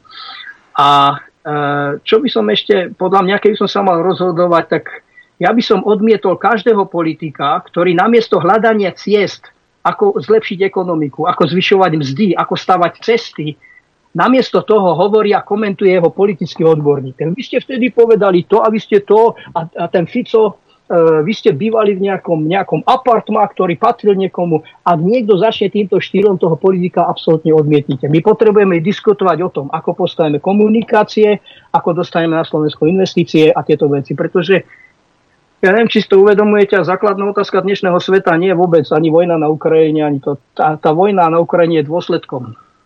Základný zápas súčasnosti je, či sa anglosaský systém založený na exploatácii zdrojov, to sa nemyslí iba v zlom smysle slova, ale aj v dobrom smysle slova, oni to vy, vy, vypracovali do, do extrému, Či sa, ale tento systém už, už naráža na svoje, na svoje hranice, napríklad v ekológii, či sa presadí tento anglosaský systém založený na exploatácii zdrojov, alebo či sa presadí druhý systém, ktorý už existuje niekoľko rokov, a ktorý by sa dá charakterizovať tým slovom BRICS, čo znamená tehla, ale je to skrátka tých piatich štátov, ktoré určite poznáte. Ale poviem vám, že tento systém je takisto založený na exploatácii a produkcii zisku. Ale v čom sa teda líšia? Aký je rozdiel? Rozdiel sú tie dva reopsy, čo som spomínal. Pre anglosasov my sme podradní, ktorý nás, podradný, podradná časť zemegule, ktorú treba využívať, kdežto ten BRICS ponúka nielen Slovanom, ale aj Afrike, Južnej Amerike. A Západ sa už obúdza, pretože už prichádzajú na to, že niečo zaspali.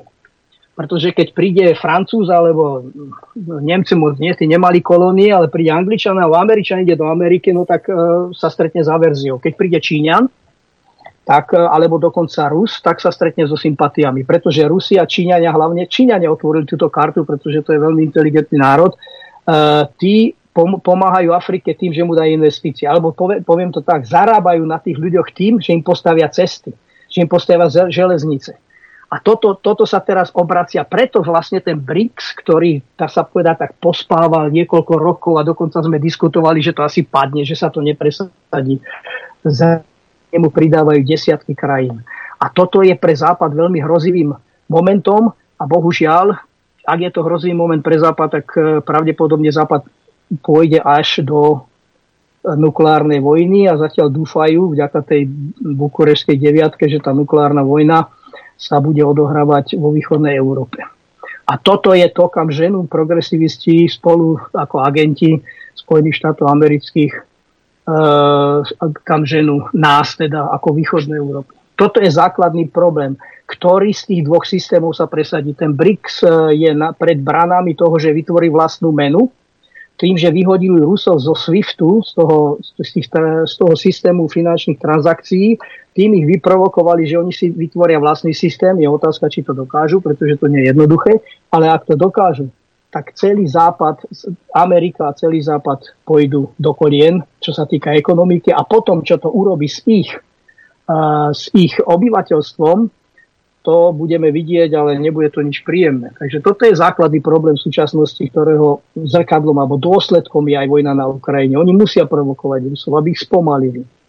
A toto by sa malo aj odraziť na myslení slovenského, slovenského človeka. Bohužiaľ, ja neviem, ale ja neviem, či vás, mám, či vás mám provokovať, ale ja si myslím, že na Slovensku, čo sa týka vnútorného nepriateľa, máme dve armády, ktoré sú protislovenské. Jednou z nich, tá prvá armáda, je, obidve sa dajú vyjadriť s krátkou zet es es. Tá prvá sú zdegenerované, skorumpované svine, to sú tie mimovládky, ktoré nemajú nič zo Slovenska, ktoré presadzujú kadejaké agendy e, predávania detí a sexualizácie detí, čo sú naprosto neprirodzené a do, doslova satanistické tendencie. To je vnútorný nepriateľ, s ktorým sa dá vysporiadať, ale druhým vnútorným nepriateľom, ktorý si Slováci neuvedomujú, sú podľa mňa tí zaostali slovenskí sedliaci Čech. Zase sa, bohužiaľ, mnohí ľudia majú ako keby oponu a ja hovorím, že politický horizont slovenského občana končí pri bránke jeho dvora.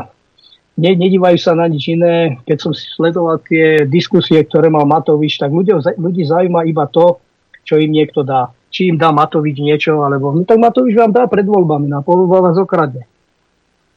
Čiže e, toto je veľký, veľký problém. Aj tí hostia, čo boli včera e, u vás ako, ako zástupcov nejakej malej politickej strany. E, ja, keby som mal niekomu poradiť, nevoľte ľudí, nevoľte strany, ktoré nemajú šancu sa dostať do parlamentu, pretože tým odoberáte tým stranám, ktoré sa dostanú do parlamentu a ktoré môžu zastupovať aspoň niektoré základné vaše záujmy, tým im odoberiete hlasy. Ja, to sú ľudia sympatickí, to sú ľudia, ktorým držím palce, ale tak to povedal ten predseda tej strany včera, že oni začínajú. Dobre, nech začínajú, ale nech sa zatiaľ neprtú do volieb, lebo iba od, odkláňajú, odkláňajú hlasy s tým stranám, ktoré by mohli Slovensku nejakým spôsobom pomôcť. To, by, to, je, to je môj názor. Takže... Dobre, ideme si, ideme si zahrať a ja im držím palce, ale nevoľte ich. Hej, to ja som nepovedal, to povedal pán Kovič. Však Adrienko... Držím vám palce všetkým. Dobre, ideme si, ideme si zahrať. Chcete vedieť pravdu? My tiež. My tiež. Počúvajte Rádio Infovojna. Dobrý deň prajem všetkých. Tak aj ja. Tak aj ja tak prajem. Aj, aj, Dobrý aj, aj deň. doktor Kuric. Teda. Dobrý deň prajem. Dobrý deň. Čo teraz? Zapnúť telefón alebo ešte pán doktor Kuric? Ešte ste mali niečo na srdci okrem šelestu? Je, jasne. Ja som povedal asi desať percent z toho, čo som chcel, ale to je, to, je to aj relácia pre ľudí, ak sa niekto ozve, tak budeme s ním diskutovať. Dúfam, že som niekoho vyprovokoval. To je tiež jeden faktor, ktorý treba povedať, že sú ľudia, ktorí mi hovoria, prečo to hovoríš, na čo to hovoríš, robí si iba problémy. Moje meno pretraktoval Boris Koroni na slovnom vysielači a ja neviem prečo, ale dobre, venujú sa viac človeku ako, ako, ako problému, ale to je, ja myslím, že to je, skôr popisuje tých dotyčných, presne tak, jak Veroniku Remišovu, ktorá nevie nič iné povedať, lebo Fico, ako, ako toho, koho obvinujú. Takže ak človek niečo chce dosiahnuť, tak musí niečo ustať a, nema, a nemali by sme sa toho báť ani, čo sa týka našich postojov na verejnosti. Ja sa stretávam s jedným fenoménom, čo ma dosť mrzí. Keď spomeniem Infovojnu a pýtam sa ľudí okolo seba, tak e, väčšinou pokrútia hlavou alebo sa spýtajú, že na akej frekvencii vysielajú. E, čiže to je, čo je teda dezorientácia. E, hlavným zdrojom informácií dneska, to by si mali uvedomiť aj slovenskí voliči, je internet. Čiže kúpte si poriadny laptop alebo kúpte si nejaký, nejaký prístroj, ktorým bude, môžete sledovať e, aj alternatívne médiá a Uh, my, čo počúvame, napríklad Infovojnu, by sme si mali dať záväzok, že my do, dostaneme k počúvaniu Infovojny aspoň dvoch ďalších ľudí, bude, že aby sme o tom informovali. Pretože, a teraz vám ešte niečo poviem, teda musím povedať uh, jednu skúsenosť. Ja keď som išiel teraz na Slovensko, tak som išiel presne vtedy, keď vyhodili, keď vyhodili do, do vzduchu tú, tú vodnú nádrž, tú Hrác. Neviem, jak sa to volalo, ale určite viete, o čom hovorím. A pretože som bol v aute desať hodín celý deň, tak som počúval v Nemecku nemecké rádio, v Čechách české rádio, na Slovensku slovenské alebo troška poľské rádio. A e, uvedomil som si, keď som teda pristal na mieste určenia, som si uvedomil jednu vec. Ja som vám mal tendenciu uveriť, že tú hradzu vyhodili do vzduchu Rusy. A ne, nemohol som sa toho pocitu zbaviť. Pretože to, čo som počúval, vlastne e, ma k tomu smerovalo podvedome. Samozrejme, že som mal aj určité, ako jak sa hovorí, e, žiarovky, že mi zasvetili, keď tam hovorili, že ja neviem, zatopili osemdesiat dedín a evakuovali dvadsať ľudí a podobné informácie. Tak aj, aj, te, aj ten prirodzená taká, taká nedôvera k tým mainstreamovým médiám existuje, ale ten pocit, že som bol schopný uveriť, že to vyhodí do vzduchu Rusy, tam existoval v mojom podvedomí. To znamená, a to je pravda, známa z psychológie, my preberáme najviac informácií od autorít. Nie z nášho rozumu, nie z našej logiky, ale od autorít, alebo by som to troška zjemnil, zo zdrojov. Teda to, čo počúvame, to určuje náš svetonázor. Oni totiž tie mainstreamové médiá nepovedali napríklad to, že tá záplava zničila ruské opevnenia, a nepovedali to, že, že z tej hrádze, že z tej, že z tej nádrže zavlažovali celý Krym, poľnohospodárske polia, hej? A toto stačilo na to, oni len stále hovorí o tej ľudskej tragédii a tak ďalej a tak ďalej. A ja som mal, automaticky som bol naladený na, na, na určitý smer uvažovania. Čiže vyberajme si zdroje informácií a tie si môžeme vyberať našou logikou. Ak nám niekto začne tárať z prostosti a my vieme, že to hlúposti, alebo niečo zatajuje. Keď existuje film, ktorý trhá e, rekordy, čo sa týka kasového úspechu a, a nikto o tom nereferuje, no tak to niečo znamená. To znamená, ten zdroj nie je relevantný. A na to by som rád upozornil, šírme Infovojnu a vyberajme si správne zdroje informácií. Určite nám to pomôže lepšie v orientácii. A ešte jednu vec mi dovol, dovol Adrián povedať, e, ja som prozápadný. Ja som generácia šesťdesiateho ôsmeho roku. Ja keď vidím, jak Václav Nedomanský mykal tou bránou, jak sme dali Rusom druhý gól, keď sme na ní vyhrali dva nula, tak mi idú slzy do očí. To, je, to som ja. Ja nie som proruský. Ja som prozápadný. Ale ja nechcem, aby nás niekto využíval. Ja nechcem, aby rozparali naše deti a predávali ich na orgány. A keby som sa mal rozparať s americkým veľvyslancom, že vraj Robert Fico, že ho pozval americký veľvyslanec na, na schôdzku, Priznal to v tom interviu, mimochodom Robert Fico, vypočujte si to interviu, ktoré je na Infovojne, tak Robert Fico sa vyvinul skutočne v politika, aj v tom negatívnom, aj v tom pozitívnom slova zmysle, lebo toho, toho reportéra jednoznačne tak zotrel. No proste musíme si to priznať, či sa nám to páči, alebo nie, mne sa to teda nepáči, ale Robert Fico je politikom číslo jedna na Slovensku. Dobre, ale to som odbočil. A e, o čom som teraz hovoril, pripomente mi to, že... E, O Ficovi ste hovorili. Ho, hovoril som o Ficovi, že, že je politikom číslo jedna, ale zbavme sa tých malicherností, o to, to som chcel povedať, zbavme sa tých malicherností, ktoré uh, ja, ja napríklad ja počujem také výroky, že Fico urobil to a to, alebo dokonca, že ja nemám rád, ja nemám rád Norberta Lichnera, lebo on povie do Boha, alebo čo. Sústreďme sa na to, čo nám ten človek môže dať. A nie aby sme sa orientovali podľa nejakých primitívnych, emotívnych vecí. Ja, ja mám taký pocit, že mnohí ľudia, čo sa týka orientácie, hľadajú, prečo by niečo nešlo, ako, ako, ako to, aby niečo urobili, aby to bolo pozitívne. Nevidia v tých ľuďoch pozitivitu. My máme osobnosti, s tým by som nesúhlasil, čo povedal dneska Norbert, že, že osobnosti, a on to asi tak nemyslel, ale, ale my máme po, potenciálne osobnosti. Problém je, že ich nepustia k tomu, aby nás riadili. Keď si spomína také mená, ako, bol ten, ako je ten Pavol Lupták, mimochodom e, to, prečo on je v Slovenskej národnej strane, veľmi pekne zdôvodnil v tom jeho, e, v tom, e, jeho videu, ktoré je na YouTube. E, nájdte si tam, ak, ak to niekto chce počuť, vo, voľby rozhodnú o mieri či vojne. A je to aj na jeho stránke e, marketing dvadsaťjeden bodka es ká.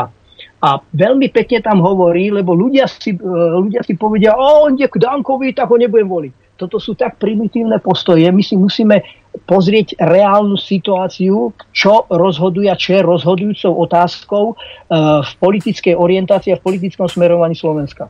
My máme osobnosti. Počul som fantastické interview Pála Luptáka s pani Vincov Rekovou. Otvorený človek, pozdravujem, držím mu palce.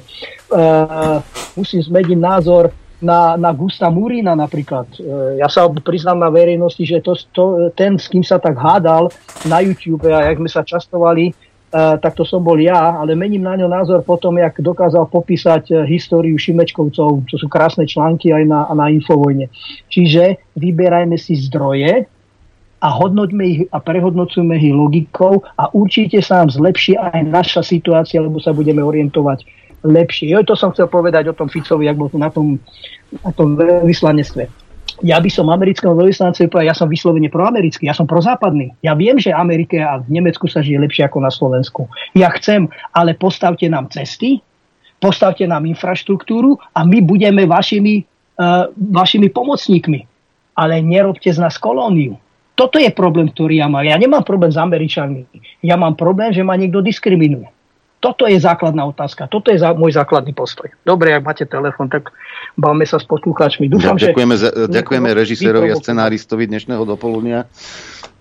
No, ja si stále stojím za tým, čo som povedal, hej, že, že na Slovensku nevidím, nepoznám nikoho, kto by mal víziu a charizmu do za, víziu pre Slovensko. Ja za to nemôžem, že mám vyššie nároky ako pán doktor Kurice, ale proste takáto je realita. A už nám zvoní telefón, lebo telefón treba volať nula deväť nula osem deväť tri šesť dva sedem sedem. Dobre som pochopil, Edrenko? Dobre si pochopil. Tak, vynikajúce. Dobrý deň, nech sa páči. Zdravíčko, zakrypnutá Bratislava. Počúval som pána Kurica a veľmi mi to pripomenulo detstvo, keď som pozoroval Vinetovke a čítal knihy od Karla Maja, ako ten anglosaský život tu žil po bohatstve indiánov, či to bol z trérie, zlato.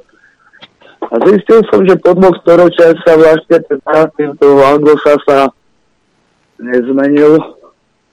Pani Obrajtová povedala, že je nespravedlivé, aby Rusi vlastnili také veľké bohatstvo sami. A už len čakám, kedy začnú Anglosasi rozdávať Rusom deky s nejakou s nejakým bacilom. No, čiže po dvoch storočiach môžeme očakávať tú istú agendu, ale čo je pre nás dôležité, pre nás Slovákov? chcel by som k týmto nadchádzajúcim voľbám povedať, žiadne práve ľavé strany alebo právostredné, sociálne a takéto strany. Všimnite si, jak sa delia voľby na populistické strany a prokorporátne. Ja ako jednoduchý občan nemám v prokorporátnej strane čo robiť, lebo tam nemám ani majetok, ani záujmy, ani ma nejak nepodporujú pro korporácie a podobné veci. Takže keď počúvam od novinárov, že sú populistickí e, politici, e, chcel by som upozoriť občanov, že to znie ako pochvala. A vôbec populizmus ako taký v dnešnej dobe nepovažujem za negatívnu vlastnosť. No inak s tými názormi pána Kurica veľmi súhlasím, že máme radi západné filmy, aj kultúru, ale ich politiku nie. No ďakujem, to je všetko. Ďakujeme.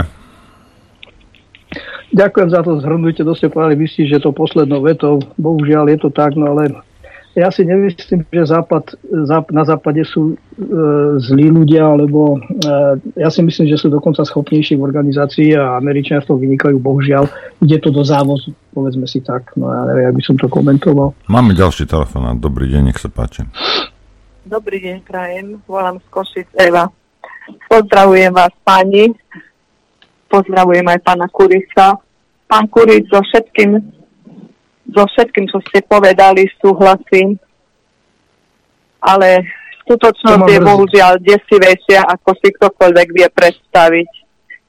Len mainstream a, a bohužiaľ aj, aj alternatívne médiá málo o týchto veciach informujú. Pedofilia je neskutočne rozkokošená roz, a, a ešte sa k tomu pridáva aj satanistické, sa pridávajú k tomu satanistické všelijaké rituály.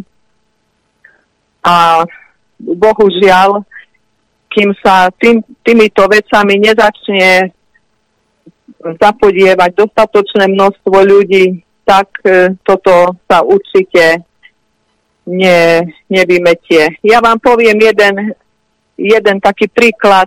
Som bola také dieťa ešte a starí ľudia nás vždycky varovali, aby sme si dávali pozor na cudzích, lebo chytajú deti a pijú ich krv. Takže asi toľko. Prajem vám pekný deň. Ono sa to prevaluje, ak, ak môžem povedať, ono sa to prevaluje veľkým, dá sa povedať, aj ten film to, to Kevin Zilla. On je, on je vraj or, dosilný kresťan, aj, aj to prejavuje vo svojich interviu, ano, ale je, k tomu príde aj, aj Mel Gibson, ktorý vraj, jeho, jeho sa snažili zničiť, ale on to prežil a zase, zase povstal. A Mel Gibson je takisto aktívny v tomto smere, ale tie čísla, ktoré sa zverejňujú o tom, ako sa obchoduje s orgánmi, a ja vám môžem povedať, že som bol na kongrese o transplantáciách, kde tento problém naznačovali už, už kedy to bolo nejaký v roku dvetisícdesať alebo kedy, tam boli referáty, to bol kongres o transplantáciách, kde hovorili, že toto bude veľmi vážny problém, aby sme vedeli, odkiaľ pochádzajú orgány, a v tom v Izraeli, myslím, boli odsúdení, čo svedčí tom, o tom, že majú aspoň chrbtovú kosť, že boli odsúdení, myslím, dvaja alebo traja, nechcem nazvať funkcionári, dvaja ľudia, ktorí predávali orgány. To, to, sa, to existuje, môžete si nájsť na internete knižku s názvom Najlepšie koktajly s adrenochrómom. Adrenochrom má byť tá tá substancia, ktorá zabezpečuje tým satanistom väčšinu alebo predĺženú mladosť. Hej. Nechcem sa o tom rozprávať. No už o tom začal, ale... začal teda však cez ten film začalo sa už aj, aj v mainstreame o tom baviť. My keď sme to s Tomášom Hlavačom pred tromi alebo štyrmi rokmi sa o tom bavili, tak ľudia si ťukali na hlavu. Aký sme blbí. No tak. A... Presne.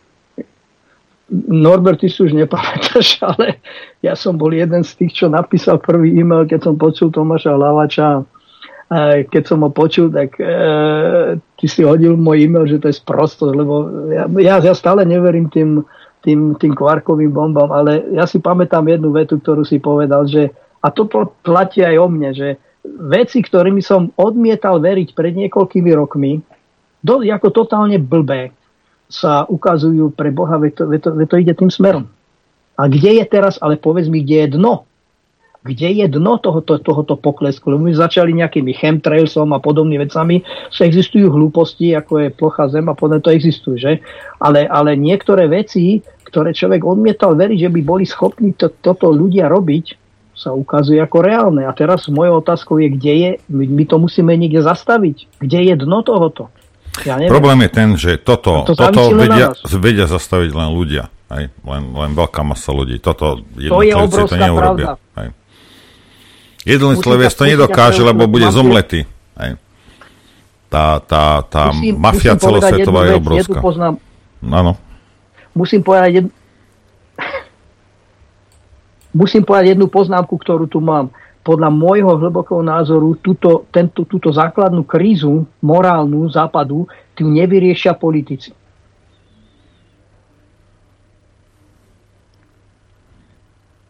Agenda je toho naprostým dôkazom, že oni nemôžu, oni nemôžu toto vyriešiť. To, že či zvládneme túto krízu morálnu, závisí na ľuďoch, na obyčajných ľuďoch, pretože masy je jediné, čoho sa oni boja. Tí presadzovatelia týchto agend. Príkladom toho bolo napríklad pripravená mobilizácia. Ako náhle existuje tých štyridsať tisíc podpisov na, zo Slovenska, oni sa stiahnu okamžite. Oni ne, všimte si, ako, ako prestala táto, táto agenda otvorenia, ale oni hovoria, že by tam mohli byť nejaké, nejaké pomocné sily a podobné, že, že budú angažovať našich vojakov, že za, po, po, pošlú na Ukrajinu. Ale už len tých štyridsať tisíc podpisov ich zadržalo. To znamená, Uh, že uh, aj to očkovanie, ten odpor voči očkovaniu, im sa nepodarilo zrealizovať plne tú agendu. Bolo to hrozné, ale nedosiahli svoj cieľ. A to, že to nedosiahli, o tom rozhodli iba obyčajní ľudia ako masa. A neverme politikom, že dnes si niekoho zvolíme, že, na, že, že to obrať. On nemá na to sílu, pretože ako náhle vkročí, ako náhle prejde cez tieto dvere, tak keby mal akýkoľvek charakter, má dve možnosti. Alebo bude poslúchať, alebo bude, alebo bude odstránený z politiky. Dobre, máme, politike, alebo fi- máme ďalší telefonát. Dobrý deň, nech sa páči. Dobrý deň, zdravím páni. Uh, chcel by som len dva také názory. Čo sa, čo sa týka toho celosvetového biznisu s, s, s deťmi a s orgánmi, uh, to je obludnosť takého charakteru, ktorá na, na toto ani nebol ešte dodnes vymyslený výraz. Ja, a myslím si, že nielen ja, je nás mnoho takých, ak by niekto siahol s týmto úmyslom na moje dieťa, tak to bude exemplárne o tomto vedieť, nielen Slovensko, ale aj svet, čo sa s takým človekom stane. Každopádne áno, je, je treba to zastaviť tou masou. Tak sme videli nedávno, ako sa Epstein, chudák, sám za samovraždil, len začali prvé veci vychádzať na, na svetlo sveta, O, o mocných, ktorí sa tam zúčastňovali na tom ostrove.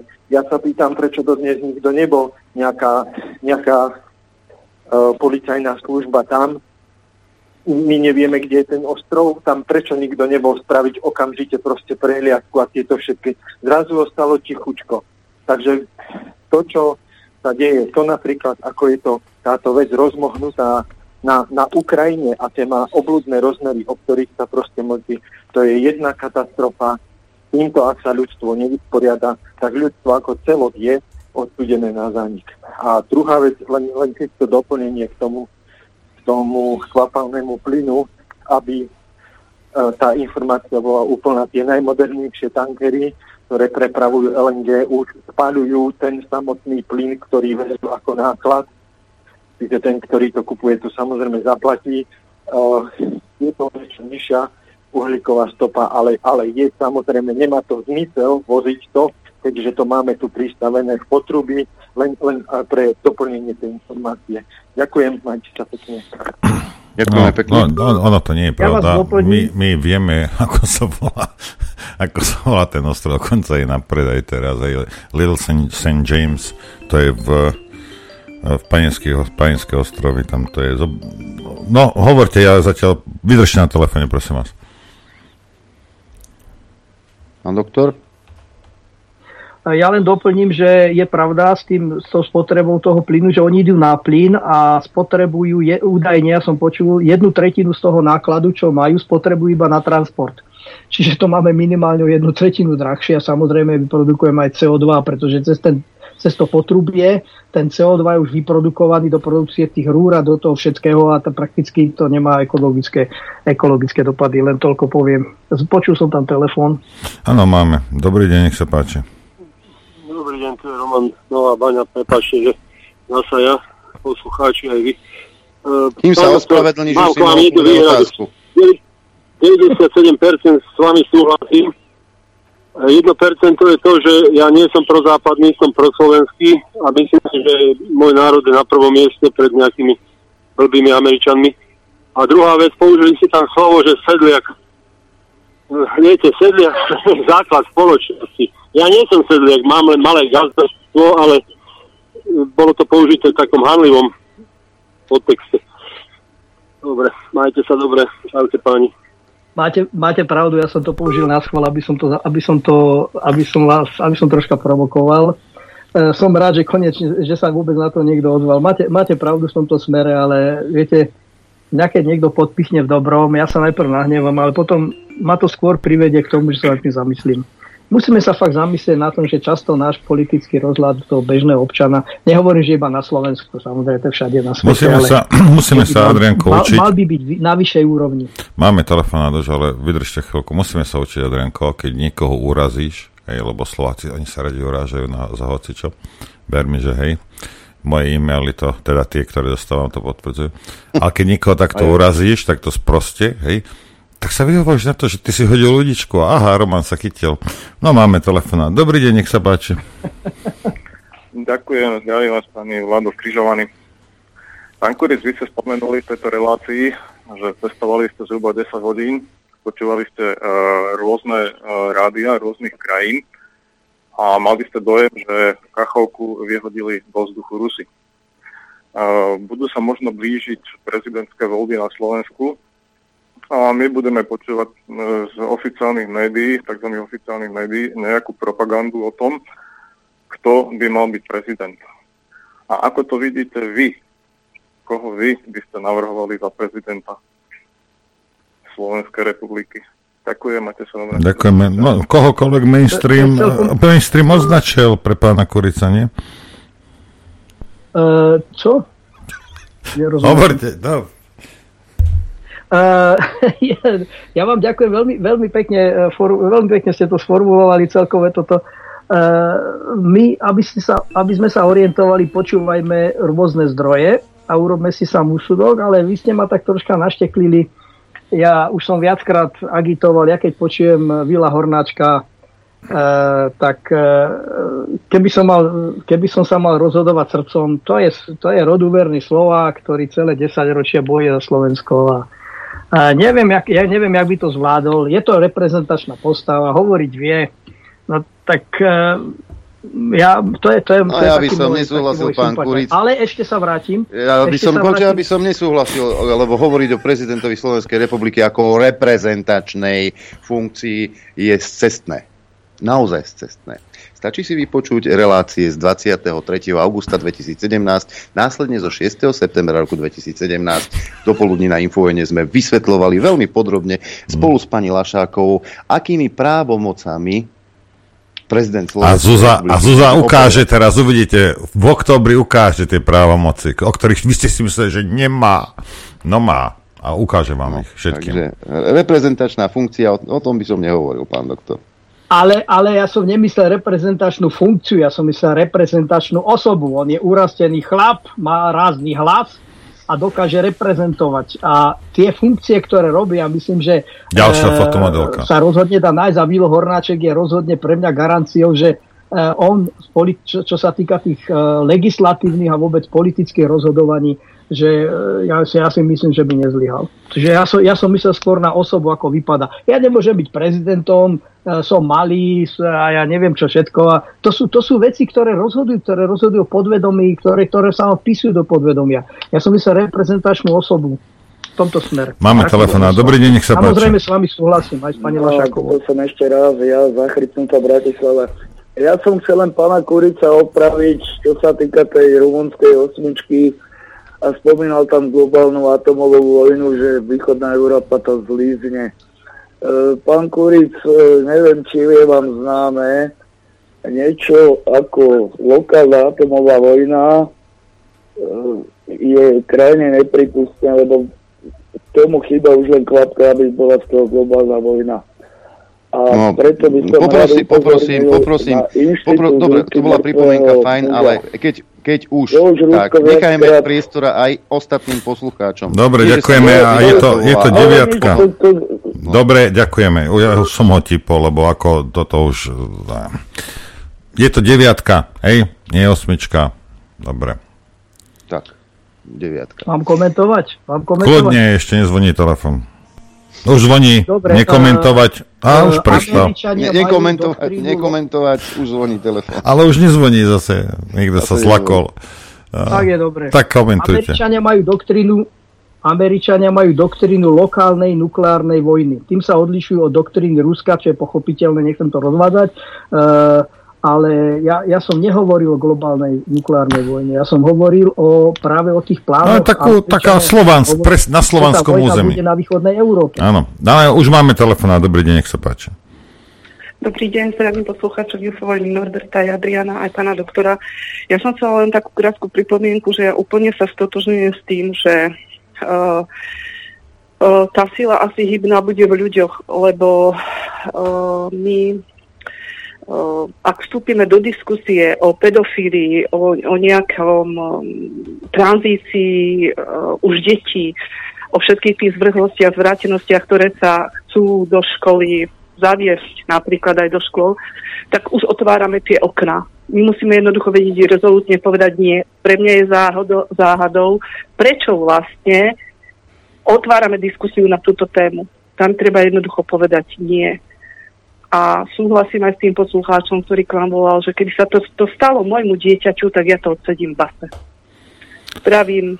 Ďakujeme veľmi pekne. Ďakujeme pekne, ja, pani riaditeľka. Ja už ja vypnem telefón. Pozrite sa, tuto ide o jednu vec. Hej. S touto pedofíliou to je jak, jak s, tým, s tým covidom. Hej. A oni samozrejme, veď ako ne, nepôjde, ako dobre sem tam nejaký policajt švihnutý, ktorého čakajú v Leopoldove, už mu tam ustlali. Bude robiť takéto somariny, ale, ale väčšina nie. Hej. Ale o čo ide? To je presne, ak po tebe začala zjapať nejaká predavačka v Lidli. Hej. A, alebo nejaký es bé es kar, ktorý si myslel, že teraz on je riaditeľom Zemegule. Nie, oni otvárajú tieto Obertonové okná, do ktorých nakúkne pár debilov, lebo proste osobnosť nulová, inteligencia mínusová a oni keď budú otvárať tieto, takisto jak s tým covidom, oni tomu uveria. Hej? A potom tento tvoj spoluobčan, tento vygumovaný magor, no ten ťa bude strážiť. Hej? Ten ti bude hovoriť, ale veď to není také hrozné, tá pedofil, zase o tej pedofilii rozprávaš, už si smiešný, ty konšpirátor, ty dezolát. A títo ľudia, čo žijú vedľa teba, alebo s tebou v jednej domácnosti, títo ťa budú, títo ťa budú, budú chcieť odpáliť. Samozrejme, najmä takíto ľudia nie, nejako, neplatia, mne, mne to je jedno, ako hovorte si, čo chcete, hej? Ale hrábneš na decko a ja, ja, ja ťa zoznámim s tvojim, s tvojim stvoriteľom a odsedím si ťa, áno, jasne, že si ťa odsedím, pre Boha živého. Veď som ľudská bytosť. Nemôžem sa pozerať na to, čo ty robíš s nejakým, nielen s mojím, s nejakým dieťaťom, ty špina. Rozumiete? No ale tu ide o to, že takých ako som ja, takých ako, ako bol aj poslucháč a takých je strašne veľa. Hej? A my musíme, lebo my nebudeme čeliť uh, nejakým, že na silu teraz budú deti, alebo nie, my budeme čeliť týmto našim spoluobčanom, ktorí budú prerobení, tak ako boli prerobení cez COVID. To bude tvoj bachár, to bude tvoj strážca, to bude tvoj cenzor, tvoj sused, tvoj švagor, tvoja matka, tvoj otec. Na toto si treba dávať pozor. To je presne tak, ako hovoríš. To je presne ono. A ja vám ja priložím ešte jednu, komen, jednu provokatívnu vetu. Vy si myslíte, že sa dokážeme vysporiadať s pedofíliou, keď sa nedokážeme vysporiadať sami s problémom jedného, jedného živočíšneho druhu medveďa, že, že, že nás napadá? No veď to. veď tak, to. Však to je, otázka, to je otázka zohnania si flinty a odstrelne toho medveďa, ktorý ma napadol. Ja neviem, ja, ja keď sa tu rozprávam s chlapmi, ktorí si ohradzujú zemiačiska, lebo nám tam chodia diviaky. No ale nech Budaj ohradí les. Však on je na vine, že, že mi chodia diviaky na les a tí, tí ľudia sa na mňa dívajú, tí chlapi sa na mňa a to by, to by hento a to by, čo by nič. Príde mi diviak na, na zemiači, ho odstrelím. A keď príde, nejak, keď príde ten zelený, jak sa, jak sa hovorí, ochrancovia, no tak na ňo namierim takisto šlintu. Ty mi nebudeš ničiť moje zemiačisko. Sa postarajú o tých diviakov alebo o tých medveďov. Čo sa ja mám starať o divé zvery? Ty sa o nich staráš. Ja neviem, to je skutočne provokantná otázka. My hovoríme teraz, ja hovorím to isté. Keby prišlo, keby prišlo k niečomu, tak ja, ja sa, ja, ja toto, mne to je jedno. Ale uvedome si jedno, my sa nedokážeme vysporiadať s postranným medveďom a hovoríme, že sa budeme, e, dokážeme vysporiadať potom s ľuďmi, ktorí, za ktorými budú stať stovky miliónov e, e, podpory. Uvedome si to, čo robíme už. To nie je, že čo bude, ale uvedome si, čo robíme, keď je to reálne. Hm? Tak, pomaly, ale isto sa budú kývať zvony, hm? Tieto naše šamorínske. Preto je na čím, na čím sa, sa aj rozlúčiť, ale predtým ešte jeden mail, Jana napísala. Dobre, áno, súhlasím s pánom takmer vo všetkom, výborný host, poslucháči Infóny, myslím, budú voliť strany, strany, ktoré vymenoval. Tu osvetu netreba robiť. Tiež mi napadlo propagovať Infónu. Keď som však v spoločnosti, podotýkam vysokoškolsky vzdelaných ľudí, nastalo hrobové ticho. Snažila som sa argumentačne obhájiť, o čom obsahovo vysielanie je, akí hostia vystupujú. Obávam sa, že viacerí zo spoločnosti ma zaradili do kategórie nežiadúca. Tak neviem, či som ja obmedzená, alebo oni. Ja ich nesúdim, čítajú denník N. Napriek tomu sa však k vám verejne hlásim. A, a, ja, takto, a ja poznám jedného, čo číta denník Adrian. No, jasné. Ale a iných slovami, nepoznám, iných nepoznám, ako nie. Slo, slovami, slo, slovami Miloša Kopeckého, keď ho načapali čítať Rudé právo, odpovedal: a ti vím, jak smýšlí nepřítel. Áno. Však áno. Hej?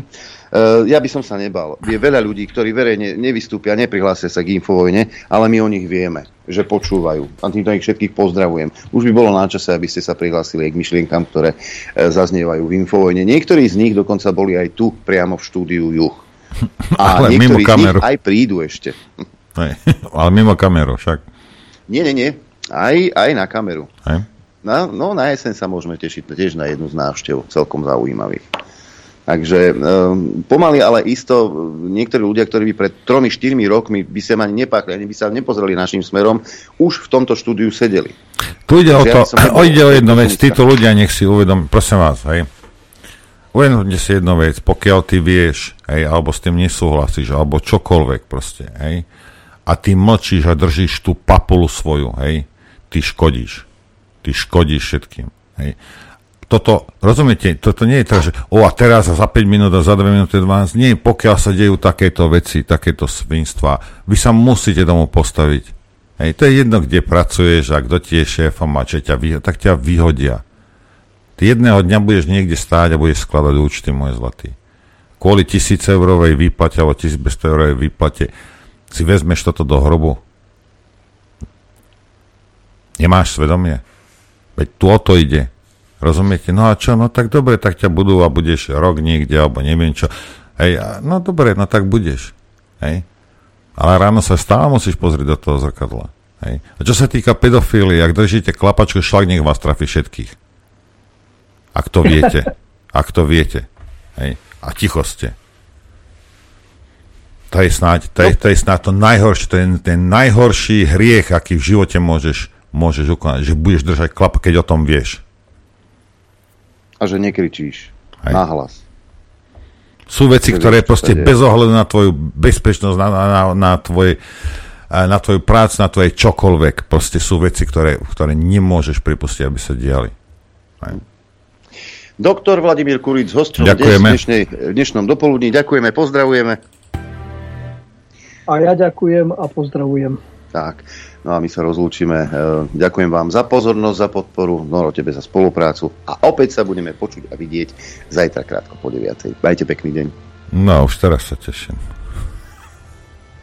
Ďakujem poslucháčom, divákom za podporu, ktorá nám prejavujete, takisto vám ďakujem za pozornosť a prejem vám šťastnú a veselú. Dobrú noc.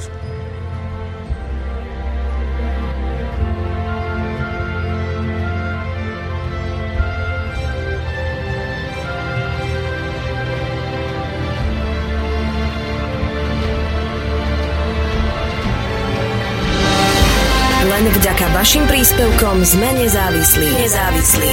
Rádio Infovojna.